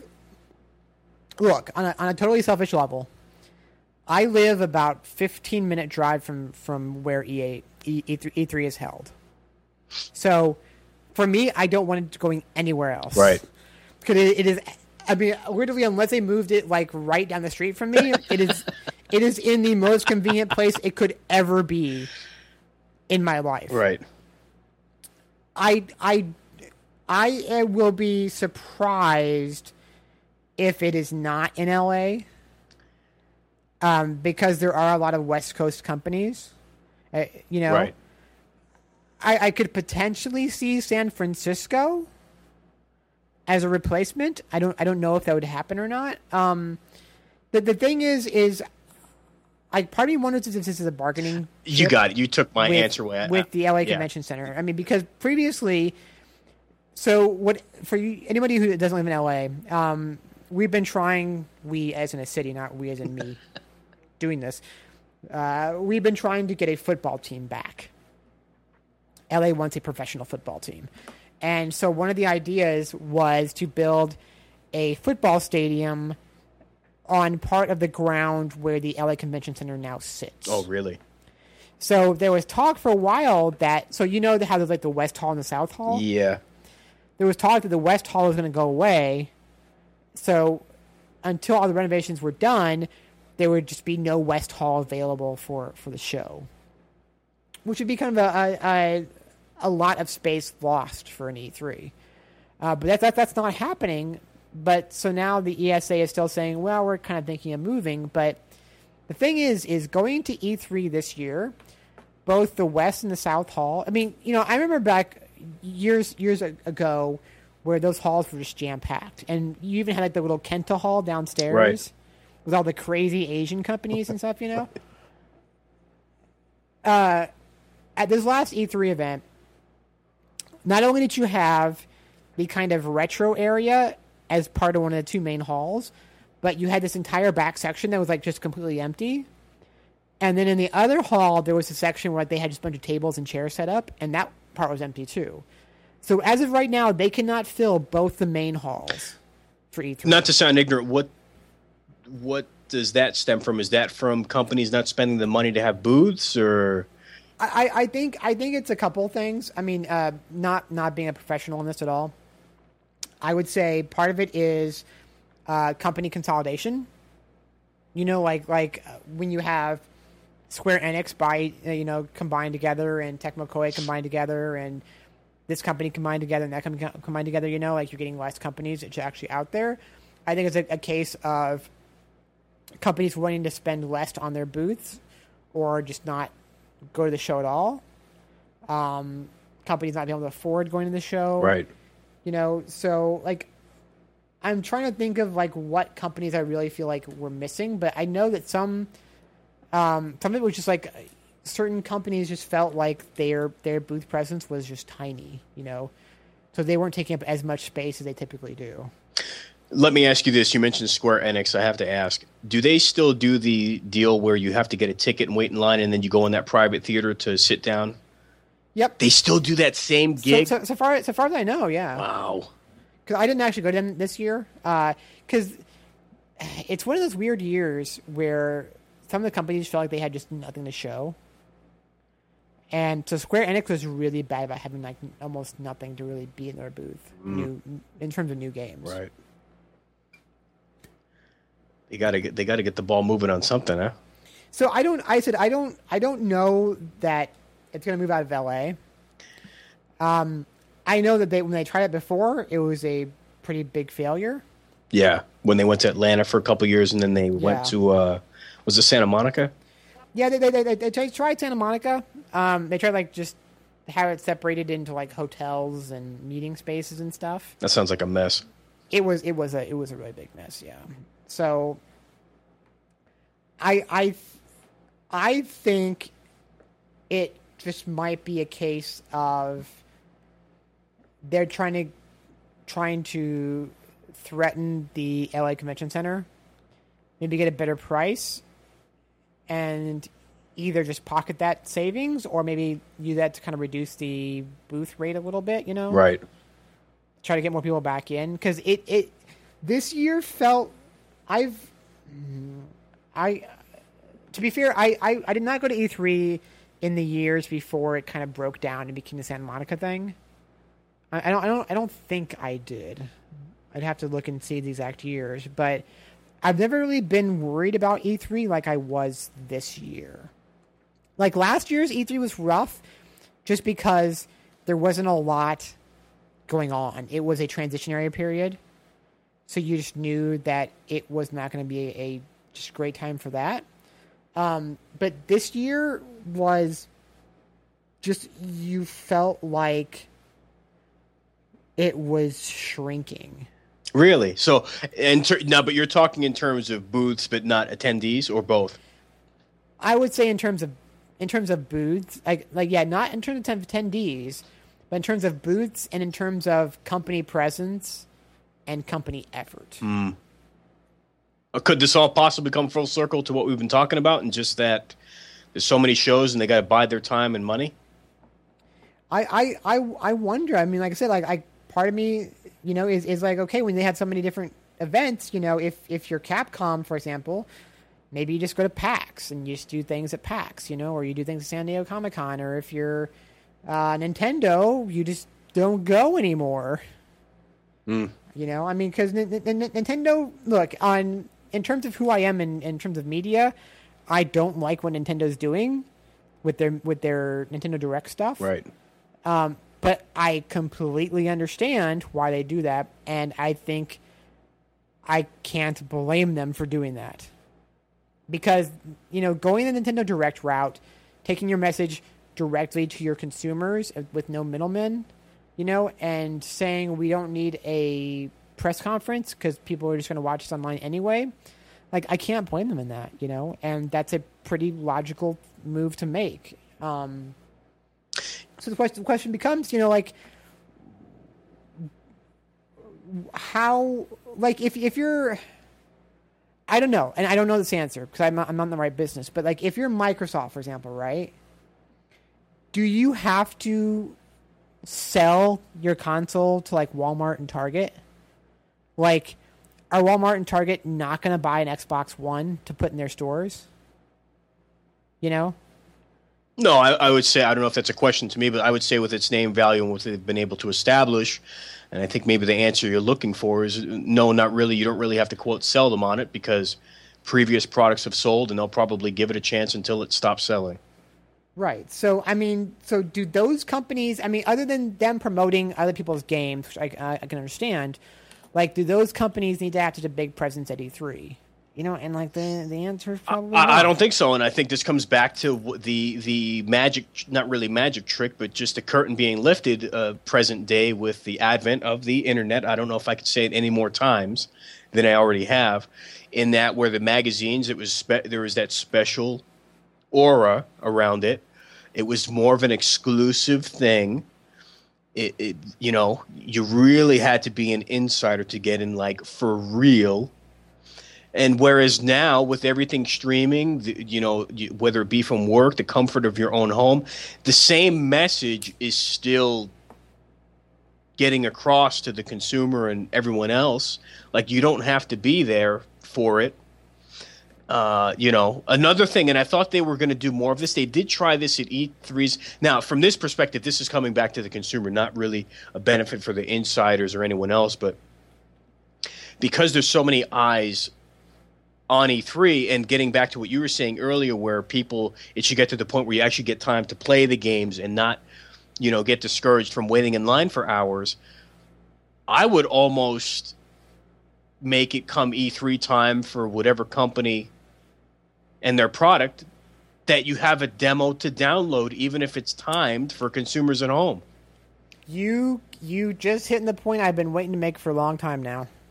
So, wasn't there a, a, a, a an E3 a couple years ago where there was a bunch of demos put up for that show? I think you're right, and I I don't honestly, unless we're both crazy, I think you're right because I remember when that happened. I was like, "Oh, this is like." I don't know if I thought it was the end of E3, but I'm like, okay, this now, you've now cut out all the reason for having to fly down there to play the stuff. I, I don't. I mean, I, I'm kind of like helping to usher in the end of E3, like you're talking about here, potentially. But I like one of the jokes made, and this is made by many people in the media, is that when you go to E3, you know less about E3 than you do if you're at home. Yeah. Because when you're at home, you can you can watch all the press conferences at this point. You're not gonna miss any of them. Like I mean, I I, I went to this year. I went to Microsoft. I went to EA, and I went to Sony in terms of press conferences. There was no difference in me going to me staying at home and watching them. I could have done the exact same thing. Uh, why why are there not more demos? Like I I don't know if it's a question of we don't want the general public getting their hands on it. Which, if it is, that's that's kind of a terrible thing. But okay, then then if the game's at PAX, for example, like then there's no excuse. So, I mean, there's certain things I could not do from home. Like like like interviews are hard. Like it's it's very nice to get somebody down in person and do the interview, right? But all every demo at E3 could be up in the marketplace. And it could be up in a way that the only way to get it would be for me to get a code from from Sony, from Microsoft, from Nintendo, whatever. You know, so that it's not like up for general public, but it's only for like media or whatever. Um, but even like for just peop regular people, like why are those demos not up? Because I think one of the most exciting things they could do, and one of the ways to just put more excitement into this industry would be to say, as soon as E3 hits, all these, or even like even half of them, like half the half the demos that are at E3, you can download this, the first day of E3. Like why why in this era, why in 2014 can we not do that? You know, I agree. I agree in a sense of, you know, that's that's another element with the platforms of Xbox Live, PlayStation Network, uh, even Nintendo's network. I mean, this is another layer they could add to those. Um, I think it would make E3 an even much uh, another special time again. And while I wouldn't want them all to be timed, so to speak, being greedy, you know, time them for just maybe the, the days of E3 because I've uh, Right. we've played timed demos before. Right. Uh, you know, not to ruin it, but like even if they needed to stick an ad when downloading something, because it always comes, everything comes down to money, which I, eh, I'm so sick of talking about money, whether it be at work or personal life. It's so disgusting because things were so much easier without responsibilities and, and having to worry about money. But you know how it is with these companies as an insider. There's always, there's got to be a gimmick. There's a catch. It's like, what are we getting out of this? What, you know, what kind of exposure do you have? What's your audience? How many clicks you got? Okay, you have all this. You have this kind of exposure. Okay, then we'll help you out. Okay, okay. So, so Anthony, if, if you could pay, and look, first, real quick before we get into this, let me let me, let me make it clear. Um, some of the demos at, at E3 are not ready for prime time. They are kind of like, we know your media. Right. We're showing this to you so you can get an idea what the game is. We know you understand that. So I'm not someone those kind of demos. I mean, I, I, I understand why some games that would never be, be put up. Okay, but let's let's say, just for example, uh, let's say Sony or Microsoft, whoever said uh, you pay five dollars for this E3 pass, and you get to download twenty demos that were shown at E3. Would would you pay that? Five five bucks. As a game, and, yes, yes, but uh, and yes. and let's say maybe maybe you get like all the trailers as well. Yes, and you get little special. They do like interviews and stuff. I mean, I would as a gamer, I would be willing to pay like five bucks to to help offset if it's a bandwidth issue or whatever, right. or they just want to make a little bit of money off of it. I'd pay five bucks to pay like to pay to play like twenty of the biggest demos from E3. If if I if I had no way to go there myself as a journalist. Right. I mean, we could cut this twenty different ways. You know, from their business eyes, putting up the demos, uh, like you said, for streaming or whatever costs that may ensue. But at the same time, it's like if you travel down to E3, you're saving on a plane ticket, you're saving on X, Y, and Z. So, I mean, five bucks or even ten bucks for a whole three day pass. Uh, actually, maybe that becomes the new pass for gamers at home. Um, uh, uh, why not? Yeah, or you know, I mean, like, like, um, for for me, I would love, I would love something like that because then I could I could say, okay, you know what? Those demos, I don't even need to worry about touching them at E3. I can spend my time at E3 talking to the companies, doing interviews.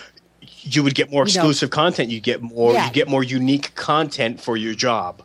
Because literally, a, a huge chunk of our E3 time is just playing these five minute 10 minute at most demos just so that we can say we did and write something about them, you know? Right.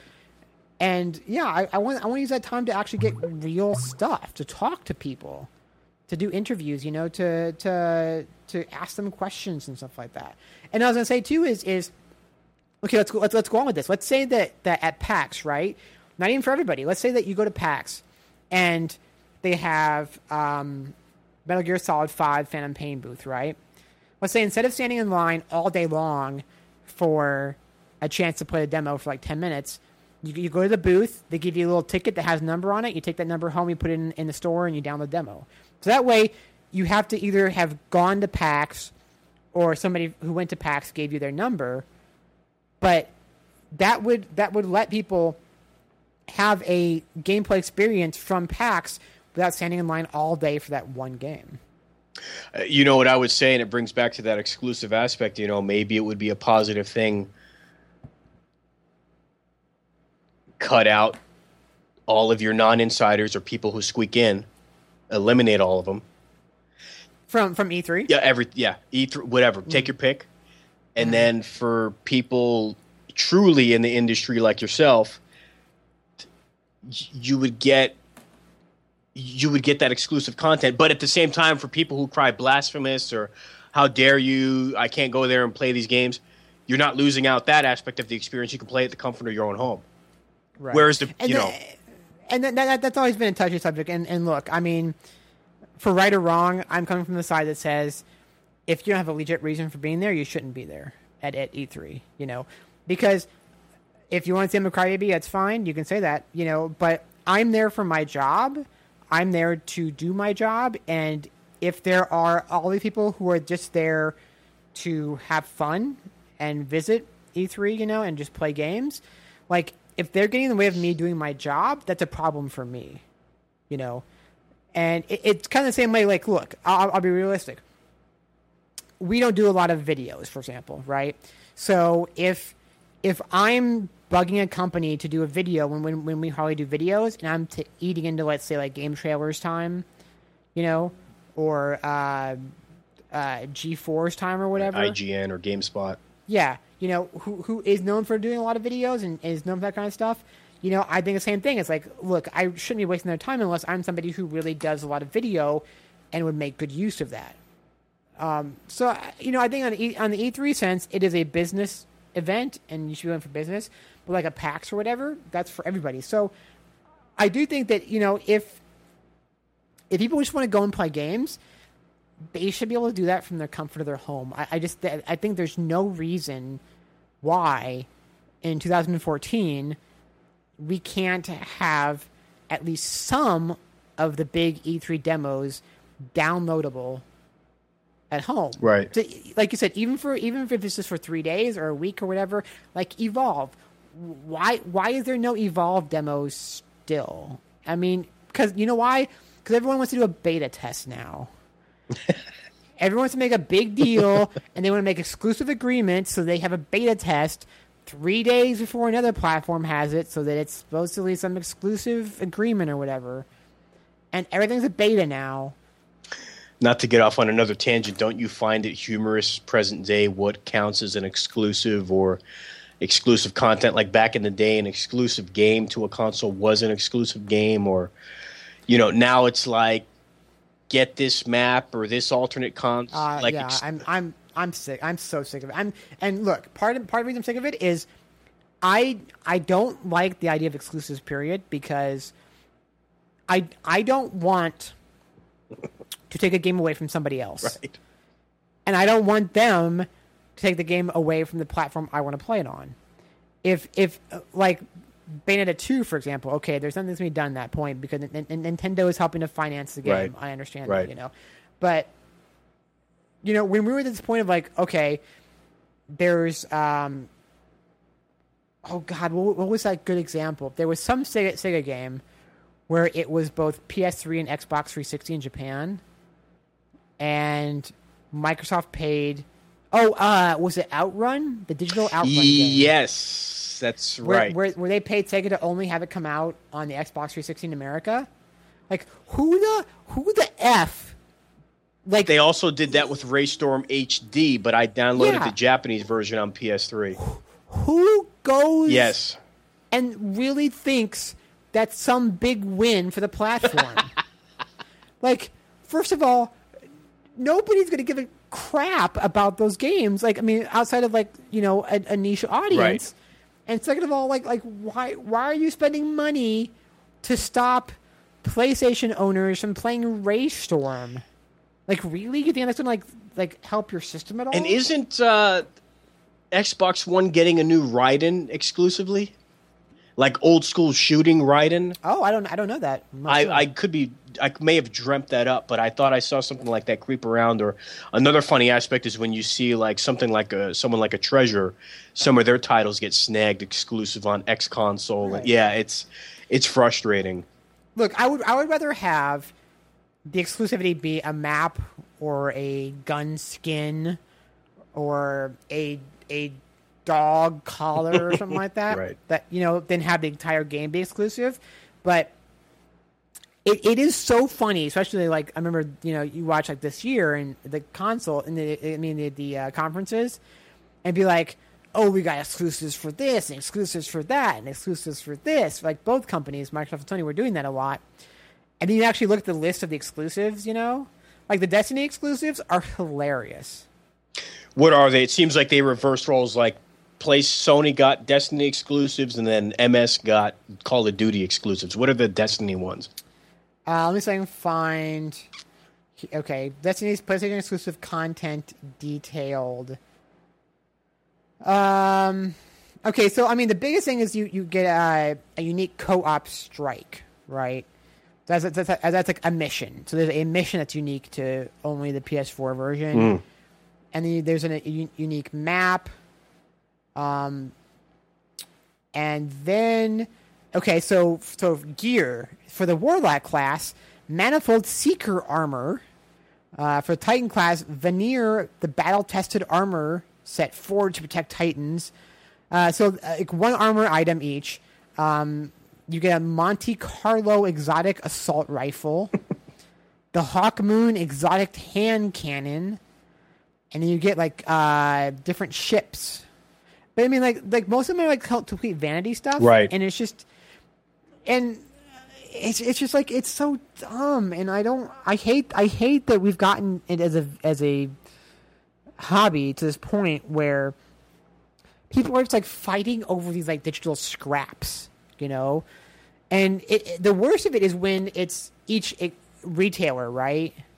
Like you go to Walmart, you get the pink pulsar rifle, but if you order from Amazon, you get the elegant uh, ephemeral shotgun. It's absurd. But yeah, but if you get uh, if you go to GameStop, you get the shiny yellow hand cannon, you know, and and it's just like, oh my god, like are are we really just like that far, you know, f- that far fallen that that that's what excites gamers and that's what like makes gamers like want to buy games on one platform versus the other. Well, I'll tell you where I've changed in the last uh, five to ten years is that when a limited edition came out, a lot of my limited editions used to be exclusive to Japan. Like I would, that's when I did a lot of importing, and then we started to get some nice stuff over here. Admittedly, uh, whether it be from the likes of Atlus or back in the day from Working Designs, it was always a treat. And uh, you know, I, I would give credit for uh, stateside Working Designs really setting a high precedent for us.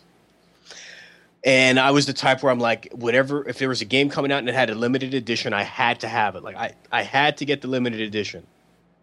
Things have changed so much now and gone so far down the hole that I now pick and choose the limited editions and what I would used to consider uh, insane for me. Like, there are certain titles that I will get the standard edition because the limited edition uh, packages now or the exclusive content is ridiculous. Yeah. You know, I don't know if you feel the same way, but I don't know if you used to hoard limited editions or used to get really jazzed for that kind of stuff. I never go for limited editions. Now, what year? Even back in the day?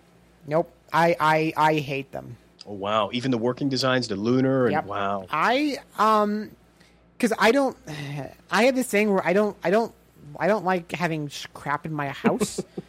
and I always feel like limited editions are just crap more crap in my house. Um what what really stopped me was like the steel books and things like that. Like oh, I hate those so much because I'm kind of like OCD when it comes to game cases. Um so if if I have game cases that are non-standard that drives me just absolutely crazy like the the one exception i had the one exception okay i will sometimes make an exception for specializations like for example i have um as many as i've been able to collect special editions for like the shin megami tensei games Okay. and those drive me crazy because like they'll be in different size packaging and stuff. And oh, I hate that. Um, so every now and then, like I do, I do have like the Hakuoki PSP Special Edition, just partially because that, that was like the the main edition that was out there at first.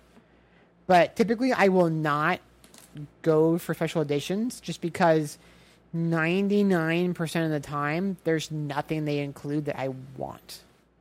Like I don't care about figures. I don't care about uh, any little toys or anything. I don't I don't care about cloth maps or art books or things. Ooh, like I'm, that. I'm a Like- little surprised on the art book statement, but No, no, no. I I love art books, right. but I love real. Yeah, not real not the little books. 16 or 32 page. Right, Yeah. right. I, I want like an actual full legit, you know, 80, 80 100 page book, book sized book. Right. Um, you know so I, I don't know like I, I just yeah i but i think the whole fight over exclusive items for games is just stupid and and i i think it's making our industry look dumb Right. and but I said I, I don't know like maybe maybe people like this you know maybe they do I mean, maybe that's why I, I wonder if um, it's a generational thing. selling. Uh, generational thing. Maybe the newer gamers now or whatever. Maybe they don't have the like they just don't remember back in the day what we used to get versus what they've got now. Maybe. I mean, look, look I, I can see where, for example, uh, was it Batman Arkham Asylum, where the PS3 version had like the special Joker mission? Yeah. Was that City or Asylum? Uh, well, they all had their origins. They all had some crap. so if if I, I can see like saying okay, if people have both consoles, then I'm gonna buy the one that has more content. That makes total sense to me. I I think it's I think it's dumb that we live in a, a world where that's a big deal to companies is getting that exclusive content. I, I understand why they do it though, you know. At least in that case, it's actual like a mission mission collection and stuff, you know. But where it's like just a bunch of dumb little digital crap, and every version has something, or or the they're touting it as being this exclusive version when it doesn't have that much more to it. I think part of it, now I think about it, is just it's the way it's being um, talked about by these companies. Like before, it was kind of like, oh yeah, by the way, Arkham City, we we have uh, exclusive Joker missions on PS3, you know. But now they're making such a big deal about it. They're like, oh, we have all these exclusive games, and what I really mean is the games that everybody else has, but they have exclusive content. They will take you like 15 minutes to finish. Wow, so they're really angling it that bad as that's their exclusive. Uh... That that's what's what I feel like. Wow. It's just like it's it's just it, I think it's the angle on that. Just it's like it feels at times like every game these days has that at their multi-platform. Mm. Mm. That's a completely separate topic. but Well, well, at least I feel like with our topic this evening, we have some sort of a uh, a conclusion in terms of how to uh, maybe fix or alternate it with uh, with the Yeah. demos at home and having the media get back to doing their jobs in the on the field. I think I just I think that if you go to an event like a PAX, for example, you should be able to do things that you just can't do anywhere else. Um, you know, I mean, like like this sounds so dumb, but for me, one of the biggest things at PAX, you know, is Street Pass on my 3DS. Because there's actually people I know. I mean, people I, I walk past on, a, on you know every day that have 3DSs as well that can street pass them. You know, like 'cause that, that just doesn't happen on a regular basis in on American streets. Right. Um, it should be something like that. You know, people just like getting together and playing board games together, playing video games. You know, busting out retro games and, and playing that kind of stuff. Like we, people shouldn't have to be going to getting in line for hours to play some demo that they could just download on their console. You know, it, companies should be trying to like you know, if if Capcom has a booth, they should be having a Street Fighter tournament there. You know, um, if a if a if Assassin's Creed is there from Ubisoft, they should have like a because I think like last year was it where Ubisoft had like a, a, a photo booth where you can put like Assassin's Creed clothing and then take photos. Like stuff like that's what I want. You know, promote your game, but promote your game in a way that isn't just people standing in in a, a long line for hours to play a demo. Right. You know, like do like fun things to get people excited for your game in in in other ways. I mean, the indie sections I totally understand. The indie sections are there because there might not be another way for people to play those games or to find out about them, and they can meet the creators directly. You know. Uh, but for the big games, just do some other stuff and, and just put a demo up online. You know, like I I kind of hate how we've gotten to a, a point now where we have so few demos. Well, it's it's interesting from a, a creative perspective. Some of the things you touched on in terms of, you know, I think this is where marketing teams and and just it's a whole thing that comes together where people are looking for unique ideas, and I do think there's a there's a I don't want to use the term rut, but there's a cookie cutter aspect that we've fallen into, whether it be with limited editions or what goes on at these shows, because um, I was in on a couple telephone conversations when it related to Titanfall before it came out, uh, as well as a few years ago for what was it, Ghost Recon Future Sh- Soldier.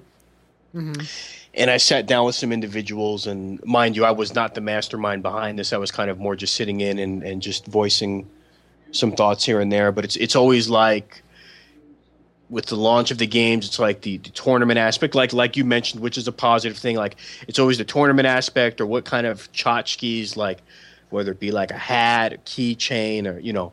And mind you, that's this is nothing bad. You know, I'm not saying they need to, but uh, there needs to be more innovation in that field as well. And I think in terms of in salvaging these these shows, and I think it all comes back to your basic one, the basic 101 business in terms of like you know maybe have a mission statement or like what's the goal? Like you, you have to have a vision. What's the vision? What's the goal? And how do you achieve that? As bare bones and as that may sound you know you literally need to put pen to paper come up with some ideas you know more than 7 to 14 days in advance and not push it off on to someone else on the marketing team or whatever to figure out you know what I mean? Like it's it's Yeah. a cumulative effort. There there needs to be a little bit of brains and effort behind it. I'm not saying I have the answers, but you're right. There needs to be a spark. There needs to be something to reignite the passion and interest in these shows before they just become stagnant and shells of their former selves. You know? Yeah. Um I don't know. I, I I don't know like what I want most from a show. I mean I I said I, I enjoy most of the ones I go to and I enjoy from different reasons. But I I said I think the thing I've noticed is that companies are just starting to lose the ability to go to them all. You know, when it was like two or three shows a year, it wasn't that big of a deal. But now there's so many that it's become this kind of piecemeal of, of who's going to be where. And that makes, I mean, like I said, I don't, I don't want to be crying about my job here, but that makes like someone like me have to go to um, more shows to catch up with everybody Right. because we are being separated because of having more shows. Hmm. And it's like anything, like anything, like I said, you, you know, you grow too big, and that makes it much easier to kind of fall apart. Do you almost feel like from a business perspective that because there's so many online sites blogs and what have you that it's to a point where the companies need to pick and choose who they provide content to or like and now this sounds real bad because I, you know what's going to happen here is favoritism or I'm not I'm not talking about greasing someone's you know lining someone's pockets but like taking a look at an individual source and how they handle themselves professionally or are they you know do they treat it like a true job Oh no, no, I no, I, I think absolutely there's favoritism. I mean, Uh, right there pick- is like pick and choose. but in, in yeah. a perfect world don't you think they also kind of need like need to do that but Oh but- yeah, no, I, I I think they do, but I think part of the problem is you know we get back to the exclusive conversation is I think that also works in game coverage is is that mentality is because it's like okay, um, so we're talking to you and you'll give us four pages in your next issue. Okay, so we'll give you one character reveal. And we'll talk about one new game mode. wow they pull that kind of game in terms of how much space you give them Right, Wow. and then so you you you run your you run your thing, and then all of a sudden you see a a another or, organization has a big reveal for that game, and they're talking about features that you hadn't even heard about. Um, so that def- that definitely happens. I mean, they they like it, it'll get to the point where they'll say like, okay, we have twenty screenshots, new screenshots, right? Um, depending on how much coverage you can give us, we'll give you this many of those screenshots, and you can have those as exclusives. You know, so then you get like three of the twenty screenshots, and some organization out there gets two of the twenty screenshots. Somebody else gets two. Somebody gets one. Somebody gets three. You know, i i have the answer what's that? when persona 5 is finally ready to be fully unveiled and you approach them Yeah. tell them you'll just dedicate a whole issue of egm to it So did I, did I tell you that? uh Did I tell you about, about meeting uh, Soejima? no Yeah, so I met him at E3, and I, and I, I took I took my issue of play with me. i saw that via twitter it- but we didn't discuss this Yeah, yeah. So I pulled it out, and I'm like, "Do you remember this?" And he's like, "Oh, of course I remember Wow. it." You know. Wow. And and I'm like, "I'm the person who wrote that." And he's like, "Oh, thank you very much." And he's like, "We have this hanging up in the front lobby or the front offices of Atlus in Japan." no kidding that issue of Yeah. play Yeah. So I was like, "Oh, sweet." so that's kind of unbelievable huh yeah, yeah. So talked to him for a little while, and- but and, and got him to sign my copy and everything. So I've seen photos of him in uh, a couple of the art books I have. He seems like uh, seems like a nice. Uh, uh, what am I trying to say? I'm not thinking of the right words. Like, uh, uh, I don't have the right words in my mi- in mind, but uh, He, he was he was a very nice guy. Like it's he seems um, kind of easygoing, kind of yeah. yeah. no yeah he was yeah uh, like Japanese game company people are always really interesting because um you'll you'll either get somebody who just is very serious and because I mean like you know you have to understand that like in Japan at least before Twitter there was there was not that kind of connection to the the fandom. You know like I feel like I feel like in the in the West I I feel that there's there's it's easier to talk to the people who make games than it is in Japan. Oh, I see. Like it's I see. I mean, with with Twitter, that's changed a little bit when you have people, you know, um, uh, like oh god, I'm totally spacing his name, Platinum guy. Hideki Kamiya. Yeah, who like bitches at everybody, you know. Yeah, like like Kamiya on on Twitter or or Kojima or whoever who who do some kind of or you know Yoshinori Ono or people like that. Um, but like, for example, I met. Why am I so bad at names today? Uh, Mi, uh, Mikami. I met Shinji Mikami. Yeah, Shinji Mikami at at E3. This past for Tango. Yeah, yeah, yeah. And he seems like somebody who just like you are wasting his time when you talk to him. I've only seen a couple photos of him, but it's weird. I can kind of get that from his demeanor. Like, uh,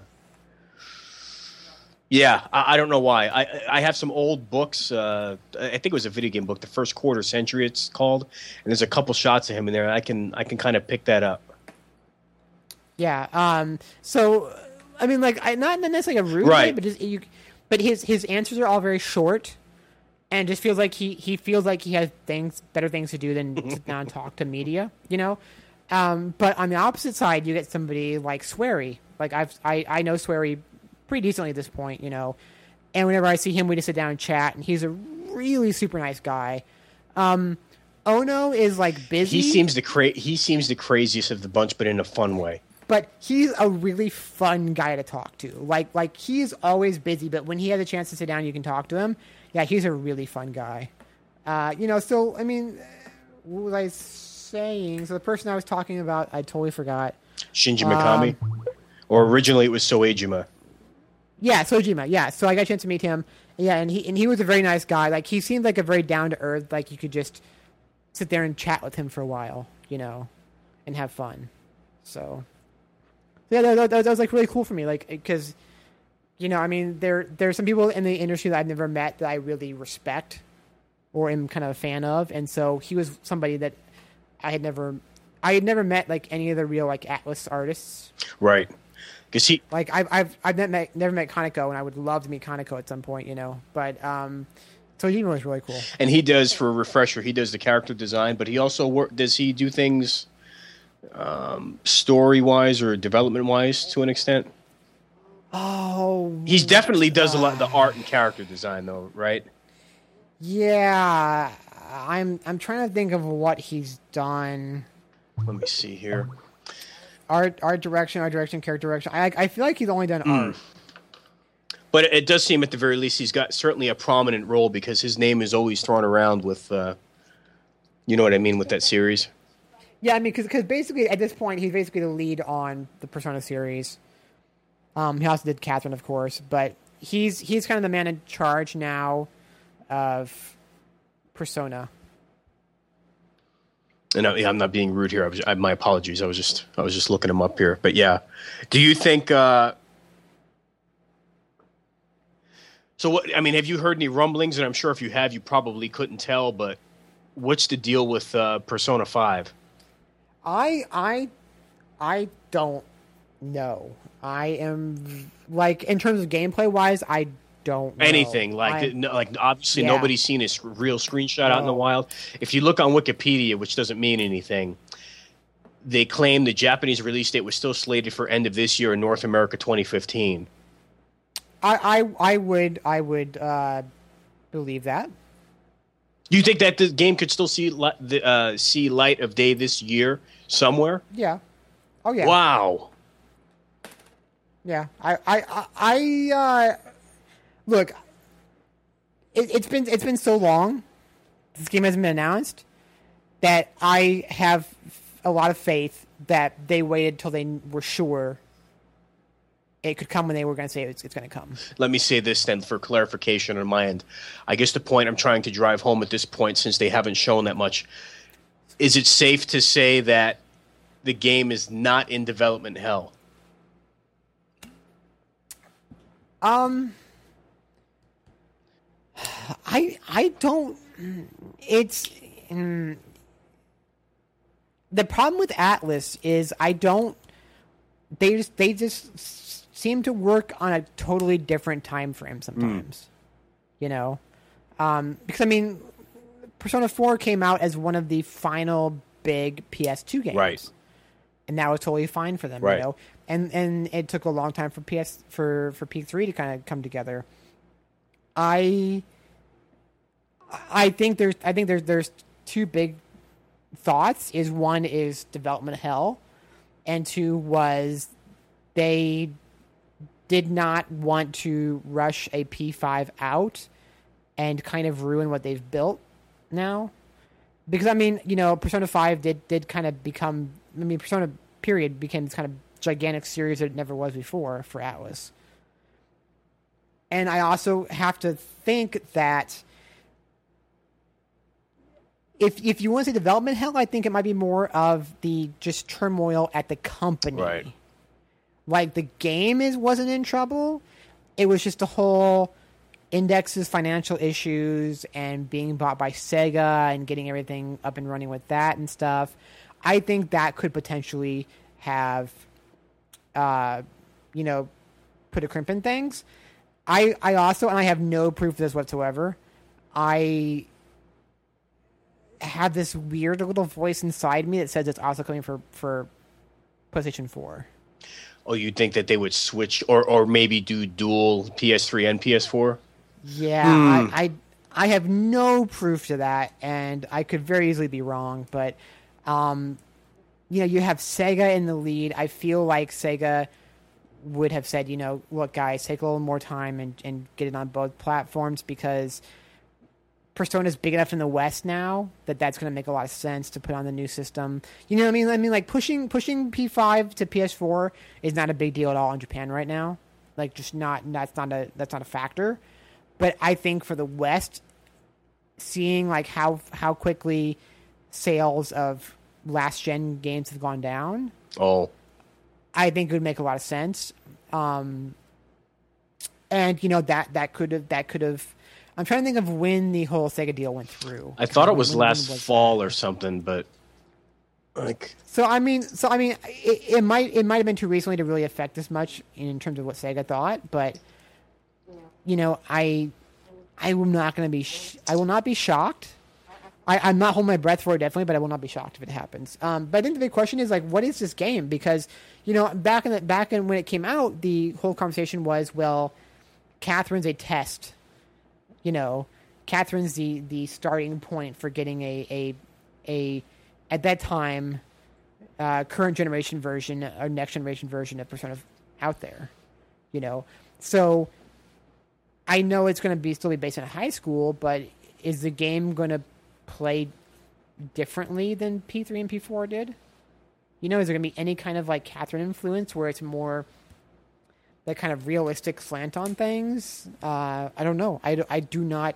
I am really curious. I just do not know what this game's going to be. I think um I, I always said this, I think from a visual perspective it may have more of a Catherine look. But gameplay wise, it's you know what I mean? I I still I'm I'm thinking it's gonna be uh much like P three and P four, but maybe new I don't know, maybe new social elements or uh you know what I mean? Just somehow expanding that. Yeah, I said I, I I guess one thing I worry about is that they might get into the kind of Call of Duty thing where they're they're too afraid to change too much. You know, I mean, because that was that's what made Persona Three so exciting, was it was totally different than the previous Persona games. You know, um, and even with P four, I, I I kind of started worrying that like okay, they can't just keep doing the same game over and over again.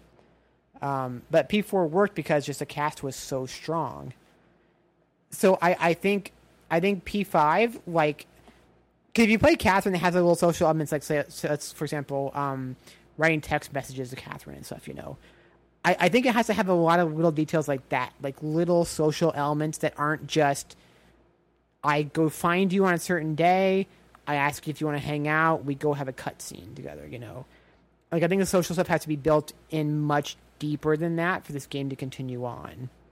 And I worry that if it's not, if it's too much like the previous game, that it's just it's it's it'll still be a lot of fun, but it will just kind of show that they're getting stagnated, especially this many this many years out. I mean, because God, what Persona cover was 2008? With Isn't that when the game came out? uh, for four, yeah, I remember it being December. because because we were because it wasn't. I don't think it was my the our last issue. No, I'm I'm gonna So cheat. I- I, I think I wanted to say 09, but Was it? it was. Oh wow, no, you're right. It was uh, December 08 here. Yeah, yeah. So I mean, that's that's So pushing six years. yeah, six years later. Well, But you know, I mean, one of the things that that doesn't get talked about a lot, um, is that part of part of what happened with Japanese game development last generation was, I mean, from what I know, because I was I was talking to somebody who does development, and they were saying the fact that, um, you know, because Unreal Engine became this big gigantic thing in the industry as far as like a, a good tool to use to make games, Right. But but the problem was the Japanese documentation was just almost non-existent for Unreal Engine.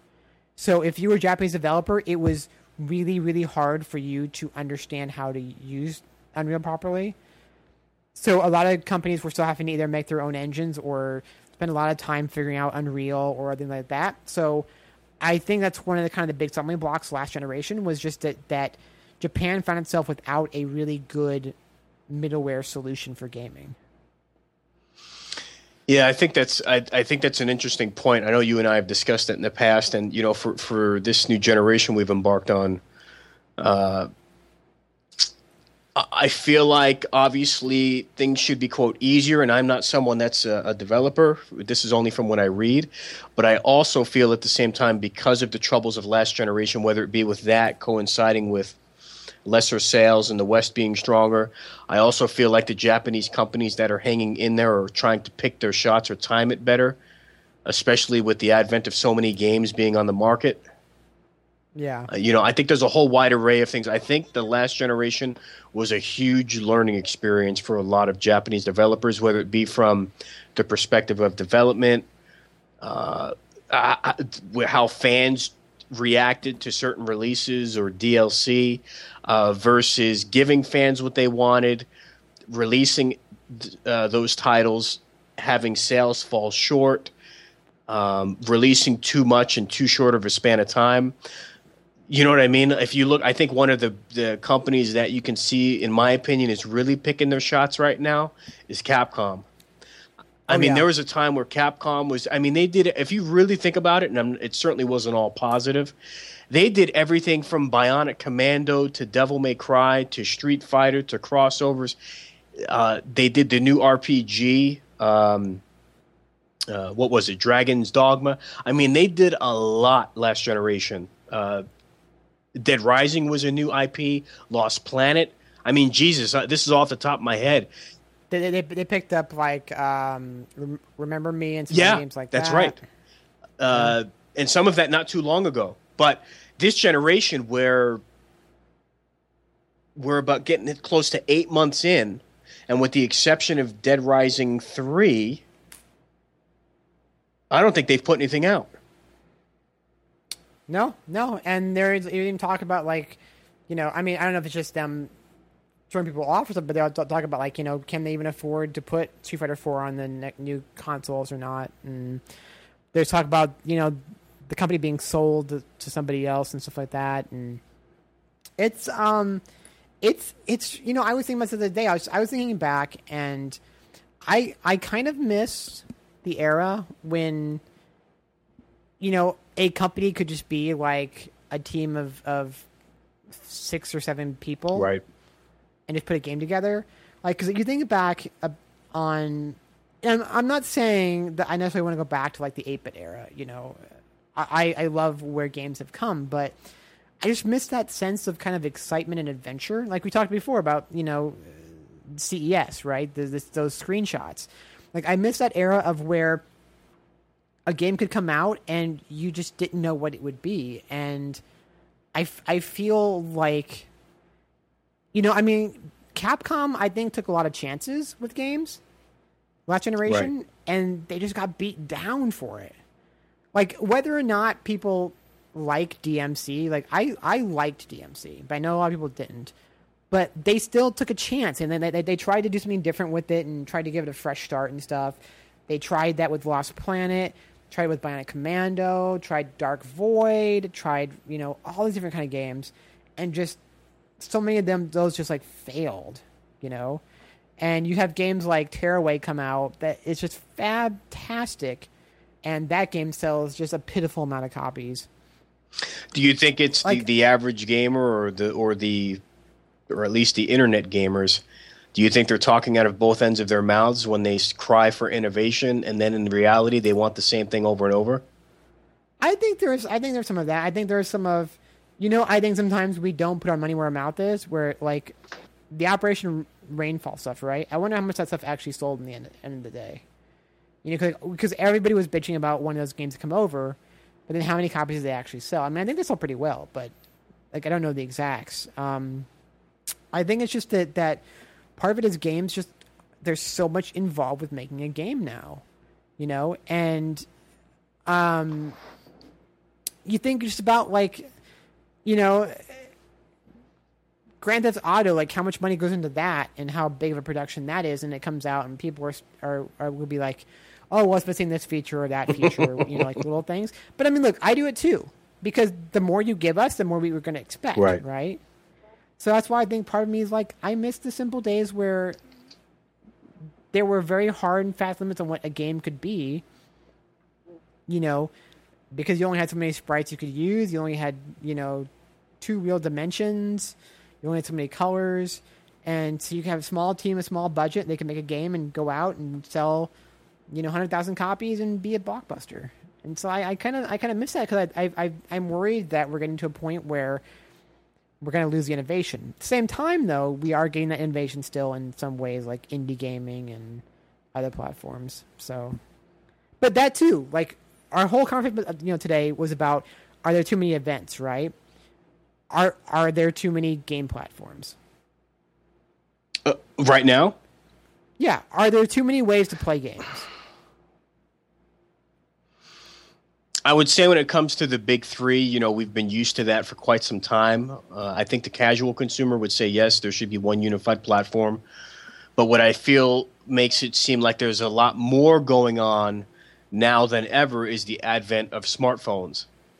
So between smartphones, the big three, and then you still have last gen hanging on longer than a generation arguably ever has since maybe the Famicom days. So there's a lot of stuff out there. And and you have you have PC, you have Ouya, you have Fire TV, you have Amazon. Right. I mean, uh, uh, Google's new box. You potentially have the Apple TV playing video games. You know what I feel like? I feel like if we're to make a comparison, I feel like this time frame right now is similar to when we had, like, the, on the cusp of change when you had, like, there was SNES and Genesis, but then you had 3DO, Jaguar. If we're getting technical, you had like Philips CDI for a moment. 3DO. Like it was that weird spot before things right. smoothed out again. Right. You know? So like there's a lot of stuff you could look at and you even knew at the time, like you knew all of that wasn't lasting. So maybe in some ways, you know, it's similar. It's similar in terms of we've seen similar before, but also I would say there are more gamers shock there are more gamers now than ever due to how mainstream it is. But the other big factor to tie back around to some of the stuff we were discussing earlier, as big as gaming has gotten, ironically, with the exception of the handheld market, Japan is no longer the the force it once was. You know, in gaming's what golden age, if you want to call it that or whatever.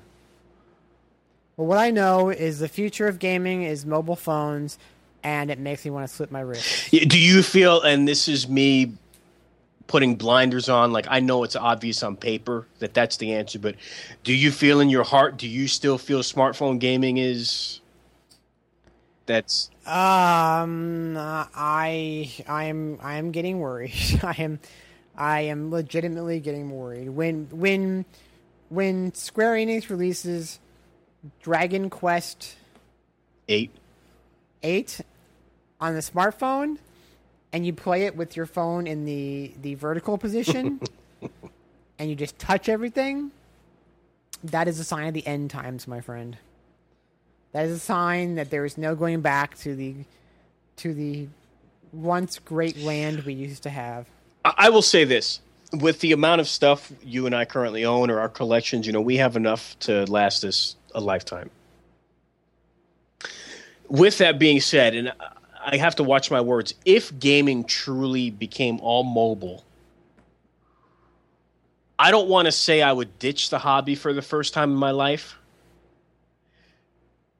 But I think it would be safe to say that gaming for the first time, pretty much in my entire life, would be a, a much smaller factor in my everyday life. Like, whether it be from a research perspective, just going on different sites in my free time, playing games, you know, keeping abreast on the hobby. If it truly went truly total dominant by smartphone with, you know, I think it would be safe to say gaming would not be as big of a part in my life as as it has been for over 25 years. Yeah, and and I mean, I know it's easy for sometimes I to sit here and kind of get like stuck up about it and say like, oh, more mobile gaming aren't real games. I'm not saying that, and I don't want to disparage anybody who plays games on mobile devices, but I I want to play real games, and real games most of the time need some kind of control mechanism to them Right.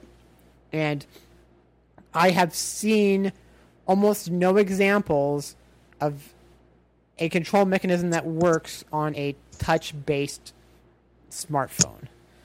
Now, every now and then you get like a Space Invaders Infinity Gene that can be a really great game with, with touch controls. But you know what? As soon as you put it on my television and you give me a DualShock 3 to play it with, or an Xbox 360 controller, it plays a lot better. I'm laughing, but it's true, you know. It's it's true. I think it's I don't know. And I can just see like the Apple TV becoming a gaming device, and then the controller being your smartphone, and that makes me just want to so strangle myself because I I did I have I have seen almost no example where you can show me that any kind of just touch screen controls work properly. And I think I'm trying to think at the what the heart of the problem is with what we're saying in terms of the hobby. Like as gamers, it's like, well, what what is really so bad about that? Or, you know, people just want to have fun, and even if they play here and there, but having played for so many years and knowing what a, a game is supposed to feel like, whether it be through uh, everything from the advancements from the D-pad via Game and Watch to analog uh, or uh, innovations via the N64 controller, Rumble Pack, DualShock. I mean, there's been so many advancements for legitimate reasons to get where we are now, and then to kind of go back, not even go back, it's just a completely different way to play but there's no more accuracy. Like it all comes down to accuracy and control. And I think it goes back to one of the earliest sayings in gaming in that if the game doesn't play well, if the game doesn't control well, it won't last. And the uh, the weird thing is is that all of these games aren't playing well with that control mechanism and the industry is still surviving and maybe that's because of the 99 cent or microtransaction or deal. But like look at it this way. I mean, could you imagine trying to control Super Mario Brothers without the without the NES control pad? Yeah, uh, yeah, no, no, no. You, you know what it'd be? It'd be like you on your screen. You have a, a virtual button for left and a virtual button for right, and a virtual jump button, and and then you, you, you tilt your your phone more to make Mario run.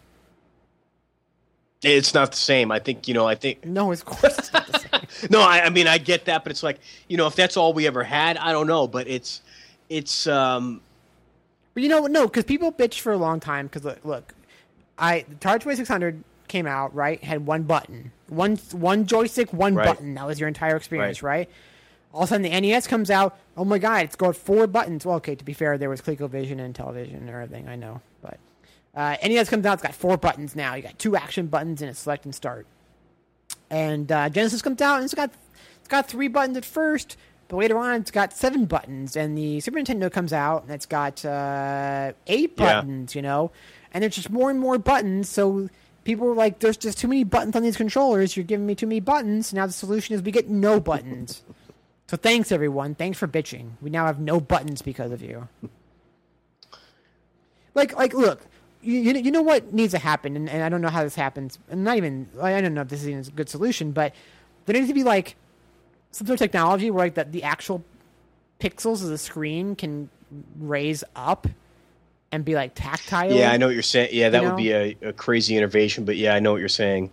to actually make buttons and D-pads and everything. But even then, still, you know, like the the thing that gets me the most is just you're you're sitting here playing games on your phone and your your fingers are just like all over the screen, so they're covering like a third of the play area. It's anyway. covering up gaming real estate, so Yeah. to speak. You're exactly right. So your thumbs are now hiding portions of the screen that you'd normally be able to to see.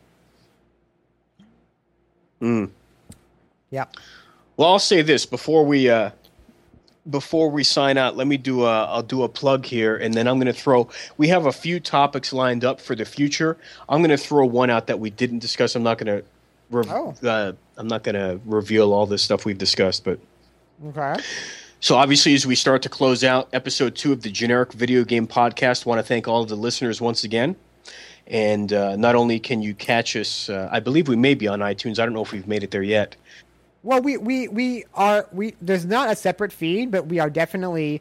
This is definitely part of the main morning radio feed on iTunes. So, um, if you just go to radio.morningproject.com, uh, it's it's there, and you can get subscribed to the whole entire feed. I think if we get a couple more shows and we know for sure we're going to keep doing this, then we'll have our own. Feed. Okay. So. That's fine. That's fine. So I was just going to throw a plug there. So check out radio.morningproject.com. Just like it sounds, you can catch myself, Anthony, on Twitter at the number two, the number four, bit AJE. That's 24 bit AJE. Don't forget to check out Shidoshi uh, on Twitter. That's at Pikoeri, P I K O E R I. And uh, check out the whole family of Morning Project Feedburners podcasts. Everything from the nichiest podcast to Miranda's Sweet Shop to even our very own generic video game podcast. So And you know what I'll do is I'll I'll put in um I'll come up with an email address for us. And I'll put it in the show notes for this. So if you want to email us, there will be an email address you can you can send it to. oh, okay, awesome. So And then I uh, want to thank you for the positive fan feedback. We had several comments on the Morning Project site. We got some feedback via Twitter. Uh, a couple interesting tweets. One of them, I didn't know if it was a legitimate account or not, but it must have been legitimate as Play Magazine was mentioned. But uh, someone wanted us to do a show uh, discussing the history of Play Magazine. But uh, outside. Oh, you know, I got a I got an email uh about something we talked about last episode, which of course now I can't get to. Be- Let me see if I can get to it because it's on my other computer. I can't use my regular computer for recording this for some reason. But let me see if I can find it while you're talking about anything. So, so what I'll say is, uh, as we continue to plug along at radio.morningproject.com, uh, as an aside, uh, we've now discussed our first episode, got great feedback discussing SNK. A lot of diehard Neo Geo fans out there uh, discussing it on Facebook, Twitter, the site. Um, this evening, discussing uh, generalization of E E3, CES, uh, its roots, the expansion of those shows, various opinions. Uh, one of the topics for the future, not saying episode three, but a topic that Shidoshi has discussed in the past, whether it be in magazine form, website form. Uh, I think it's maybe now more pertinent than ever. That being creating video games, while we have a lack of innovation right now, something that needs to be innovated is maybe creating a game that doesn't just f- focus solely on killing. And that's not something I ever thought that I would say because I'm so used to action games. Uh, it's so ingrained in us. I love uh, action games, over the top violence. I'm first in line. but with games like Persona integrating the the dating style aspect, the social networking aspect, uh, with the dude bro, uh, the FPS genre, the military aspect hitting an all time high, uh, for some innovation uh, to come forth, why not create something that focuses more, whether it be on character development or uh, the characters in the game, world exploration, um, that doesn't always have to always fall back on killing your opponent. You know, I so before the show, we were talking about games we played recently. And I Anthony, like he mentioned earlier, that I was playing Murdered Soul Suspect. Um, there is there is no killing of well, I mean, you get killed when the game starts, so I guess you get killed. Uh, but beyond that, there's no real killing. You don't kill people in the game. Uh, there are demons that you can attack, but you can actually those are very few encounters, and you can actually go around them instead of killing them. So the the game mostly is based about just like character development and exploration and um, uncovering what the, the the story of your murder and things like that. So I I think games sometimes do try to go out and do something a little bit different like that, and I really appreciate it when they when they do. You know, like I, I like those games that can do things without falling back on go out and slaughter a bunch of you know people. And I almost want to say it was harder to find versus other publications. Did do you feel the same way? Yeah, I see. The problem is I don't I don't really I I didn't really know of Game Informer too much until it really became a big thing. Oh, like during the like the GameStop years. Yeah, because I never really followed the magazine at that point. I mean, because I what that was uh said. I mean, that when I was really when I would have really would have really been coming up would have been right when I was out of high school. And I don't remember at that point we didn't have any Funcos in my area, and then of course I was, you know, big into GameFan at Right. that point. Um, 'cause, I mean, GameFan was funny because I just like found it one day at a store. I think it was a electronics boutique at the time, and it was just like I like, whoa, what is this crazy magazine? And so I took it home and and just loved it. So I kind of like focused in on on GameFan at that point. So I didn't really read a lot of other magazines. It's I don't know how many times I can put this magazine over. I'm sure it's not the last time, but I got to tell you the from whatever the first issue of GameFan I picked up was, and and it was early on. I mean, right away, as a gamer, you knew. I mean, am I am I Yeah. talking crazy talk? Like the No. second you opened that magazine and you looked at it, you knew that that magazine was no joke in terms of the gamer. Now, sure, you can look back at some of the layouts now. Some of them might look funny or Oh no, no, no, not right. Okay, if you look back, look, the layouts were atrocious. The writing was god awful. You know, I mean, there were some very questionable scores given to some very questionable games. But no, like the, the thing thing about it, I mean, it's it's it's kind of like what would these days be like a Tumblr blog or uh, a podcast. It was you you got it, and you were like, these people love that was games. that was the magic ingredient right there. You said it. That was Yeah, and, and it was easy to read some other magazines. And I mean, look, look. Obviously, now I work for them, but you know, you'd read like EGM, right? And they'd have like the the, the review scores, and they would just be like so snarky or so kind of bitter sounding about games and stuff like that, you know. But you got GameFan, and it was like, oh my god, games are awesome. Was kind of like their take on things.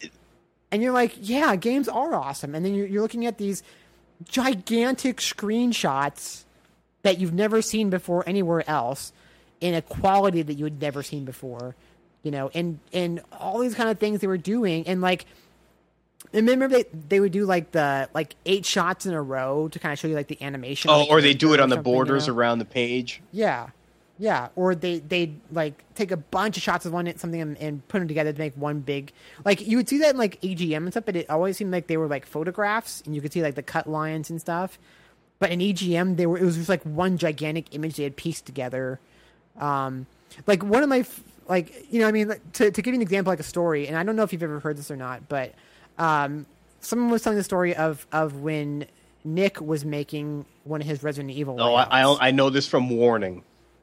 Yeah, so so for anybody who doesn't like, so so Nick takes and makes like hot cocoa mix, right, and dips his hand in it and puts a piece of paper on the wall and like slams his hand against the wall on the under the paper.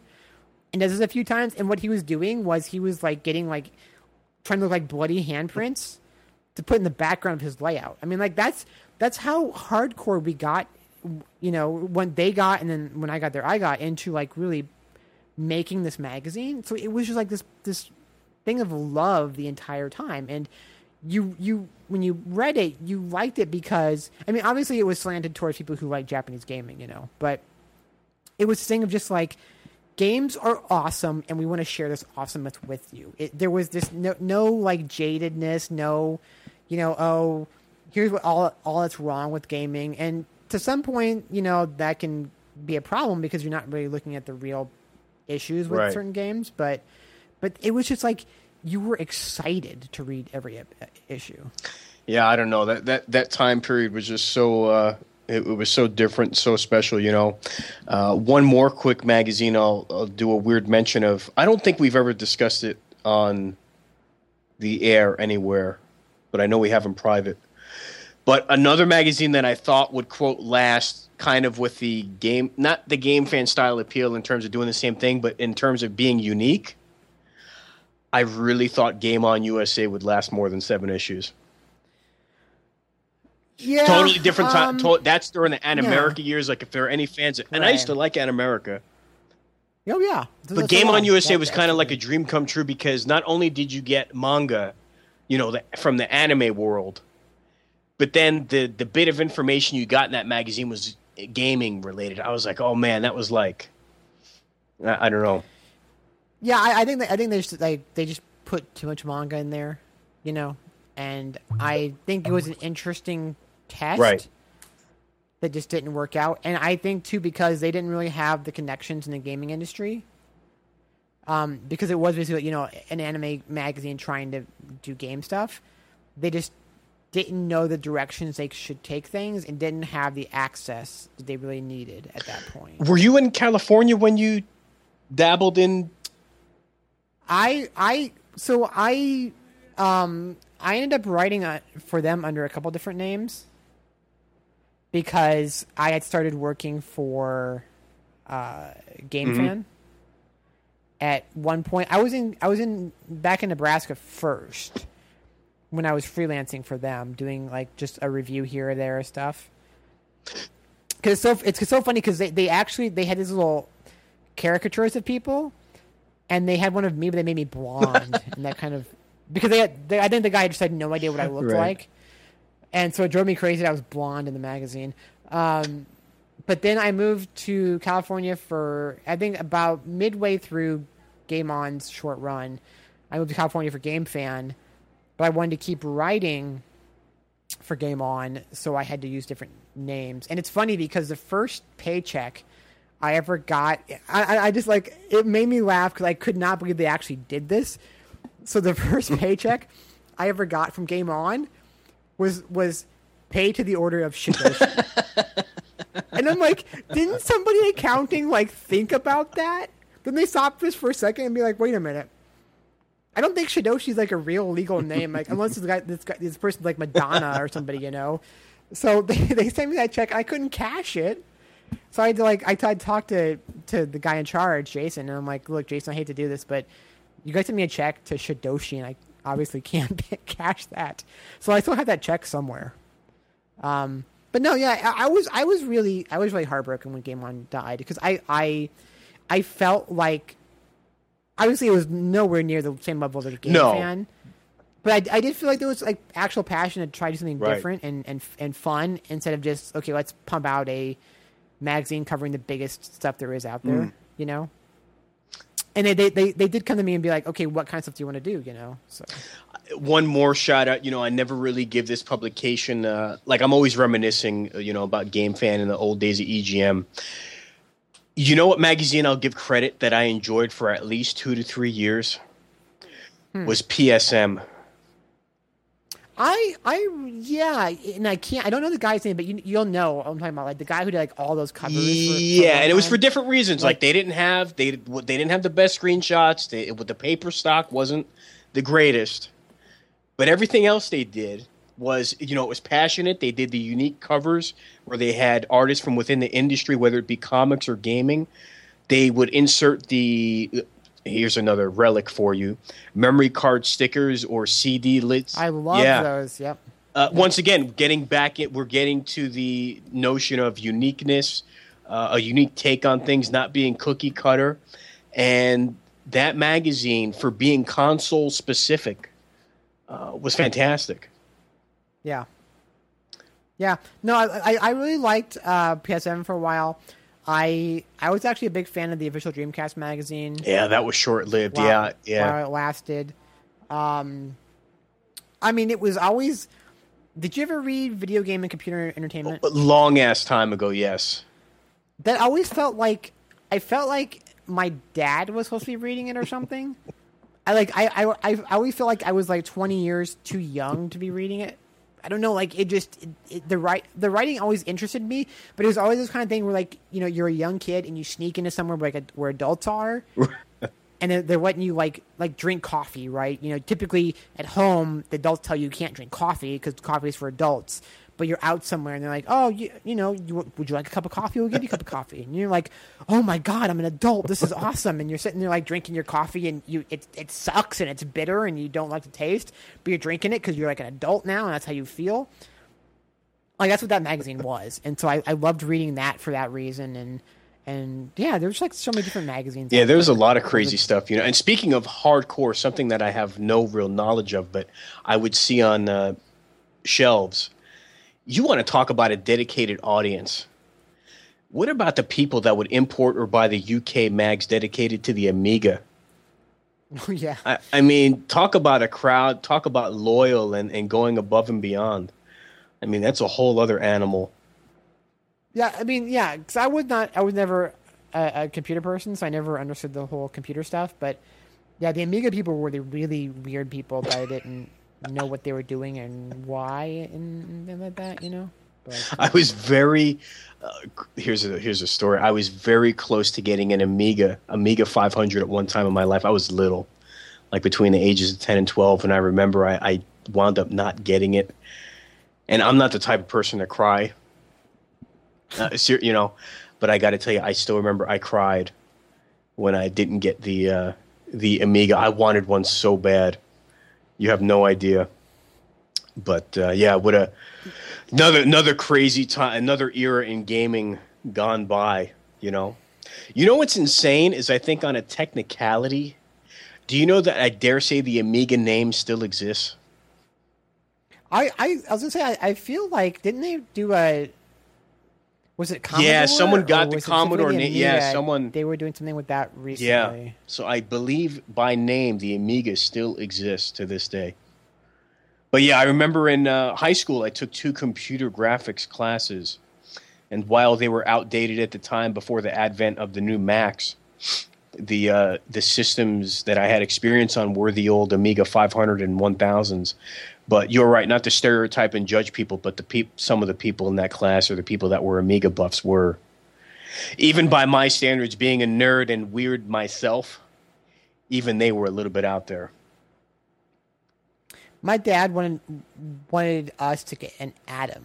Wow, I remember the name, but I don't remember much. be- Trying to, I'm trying to think of. I don't even know who that came. Oh, Coleco. Wow. Yes, so that that would have been a wise investment on our part if we got an Adam. um, my, my my dad wanted us to get an Adam, and he wanted me to speak Spanish. That was two of his big pieces of advice to me. I, I followed neither one of them.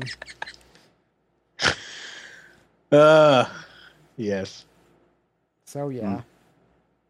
There you go. Well, I think this uh, the this episode of the generic video game podcast went from uh, generic to anything but. Yeah, we we went, we covered like a number of different things in Yeah. this one. I don't remember what our first thing was. What, what did we talk about before we did convention stuff? Uh, we talked about oh, primarily it was with uh, traveling within the industry from an insider's perspective. Oh yes, Twenty hour flights, yes, that's yeah, uh, globe. But you know, you know that the, the the convention conversation wasn't as bad as I feared it might No. be. It was. Uh, I thought it was We were able to spice it up a little bit. Yeah, no, I think it's an interesting topic. I said I think that so, so many times we talk about like what we saw at the events. We don't talk about the event itself. Well, I like not only did we pose an issue slash problem, but we even offered a solution. we did see. We're not just bitching about things. We're trying to also fix things. So, until next time, everybody, we thank you for listening to the Generic Video Game Podcast, and we hope you'll join us again for episode three. Send us your feedback. Look for the email in the show notes, and don't forget to check out and tell all of your friends about radio.morningproject.com.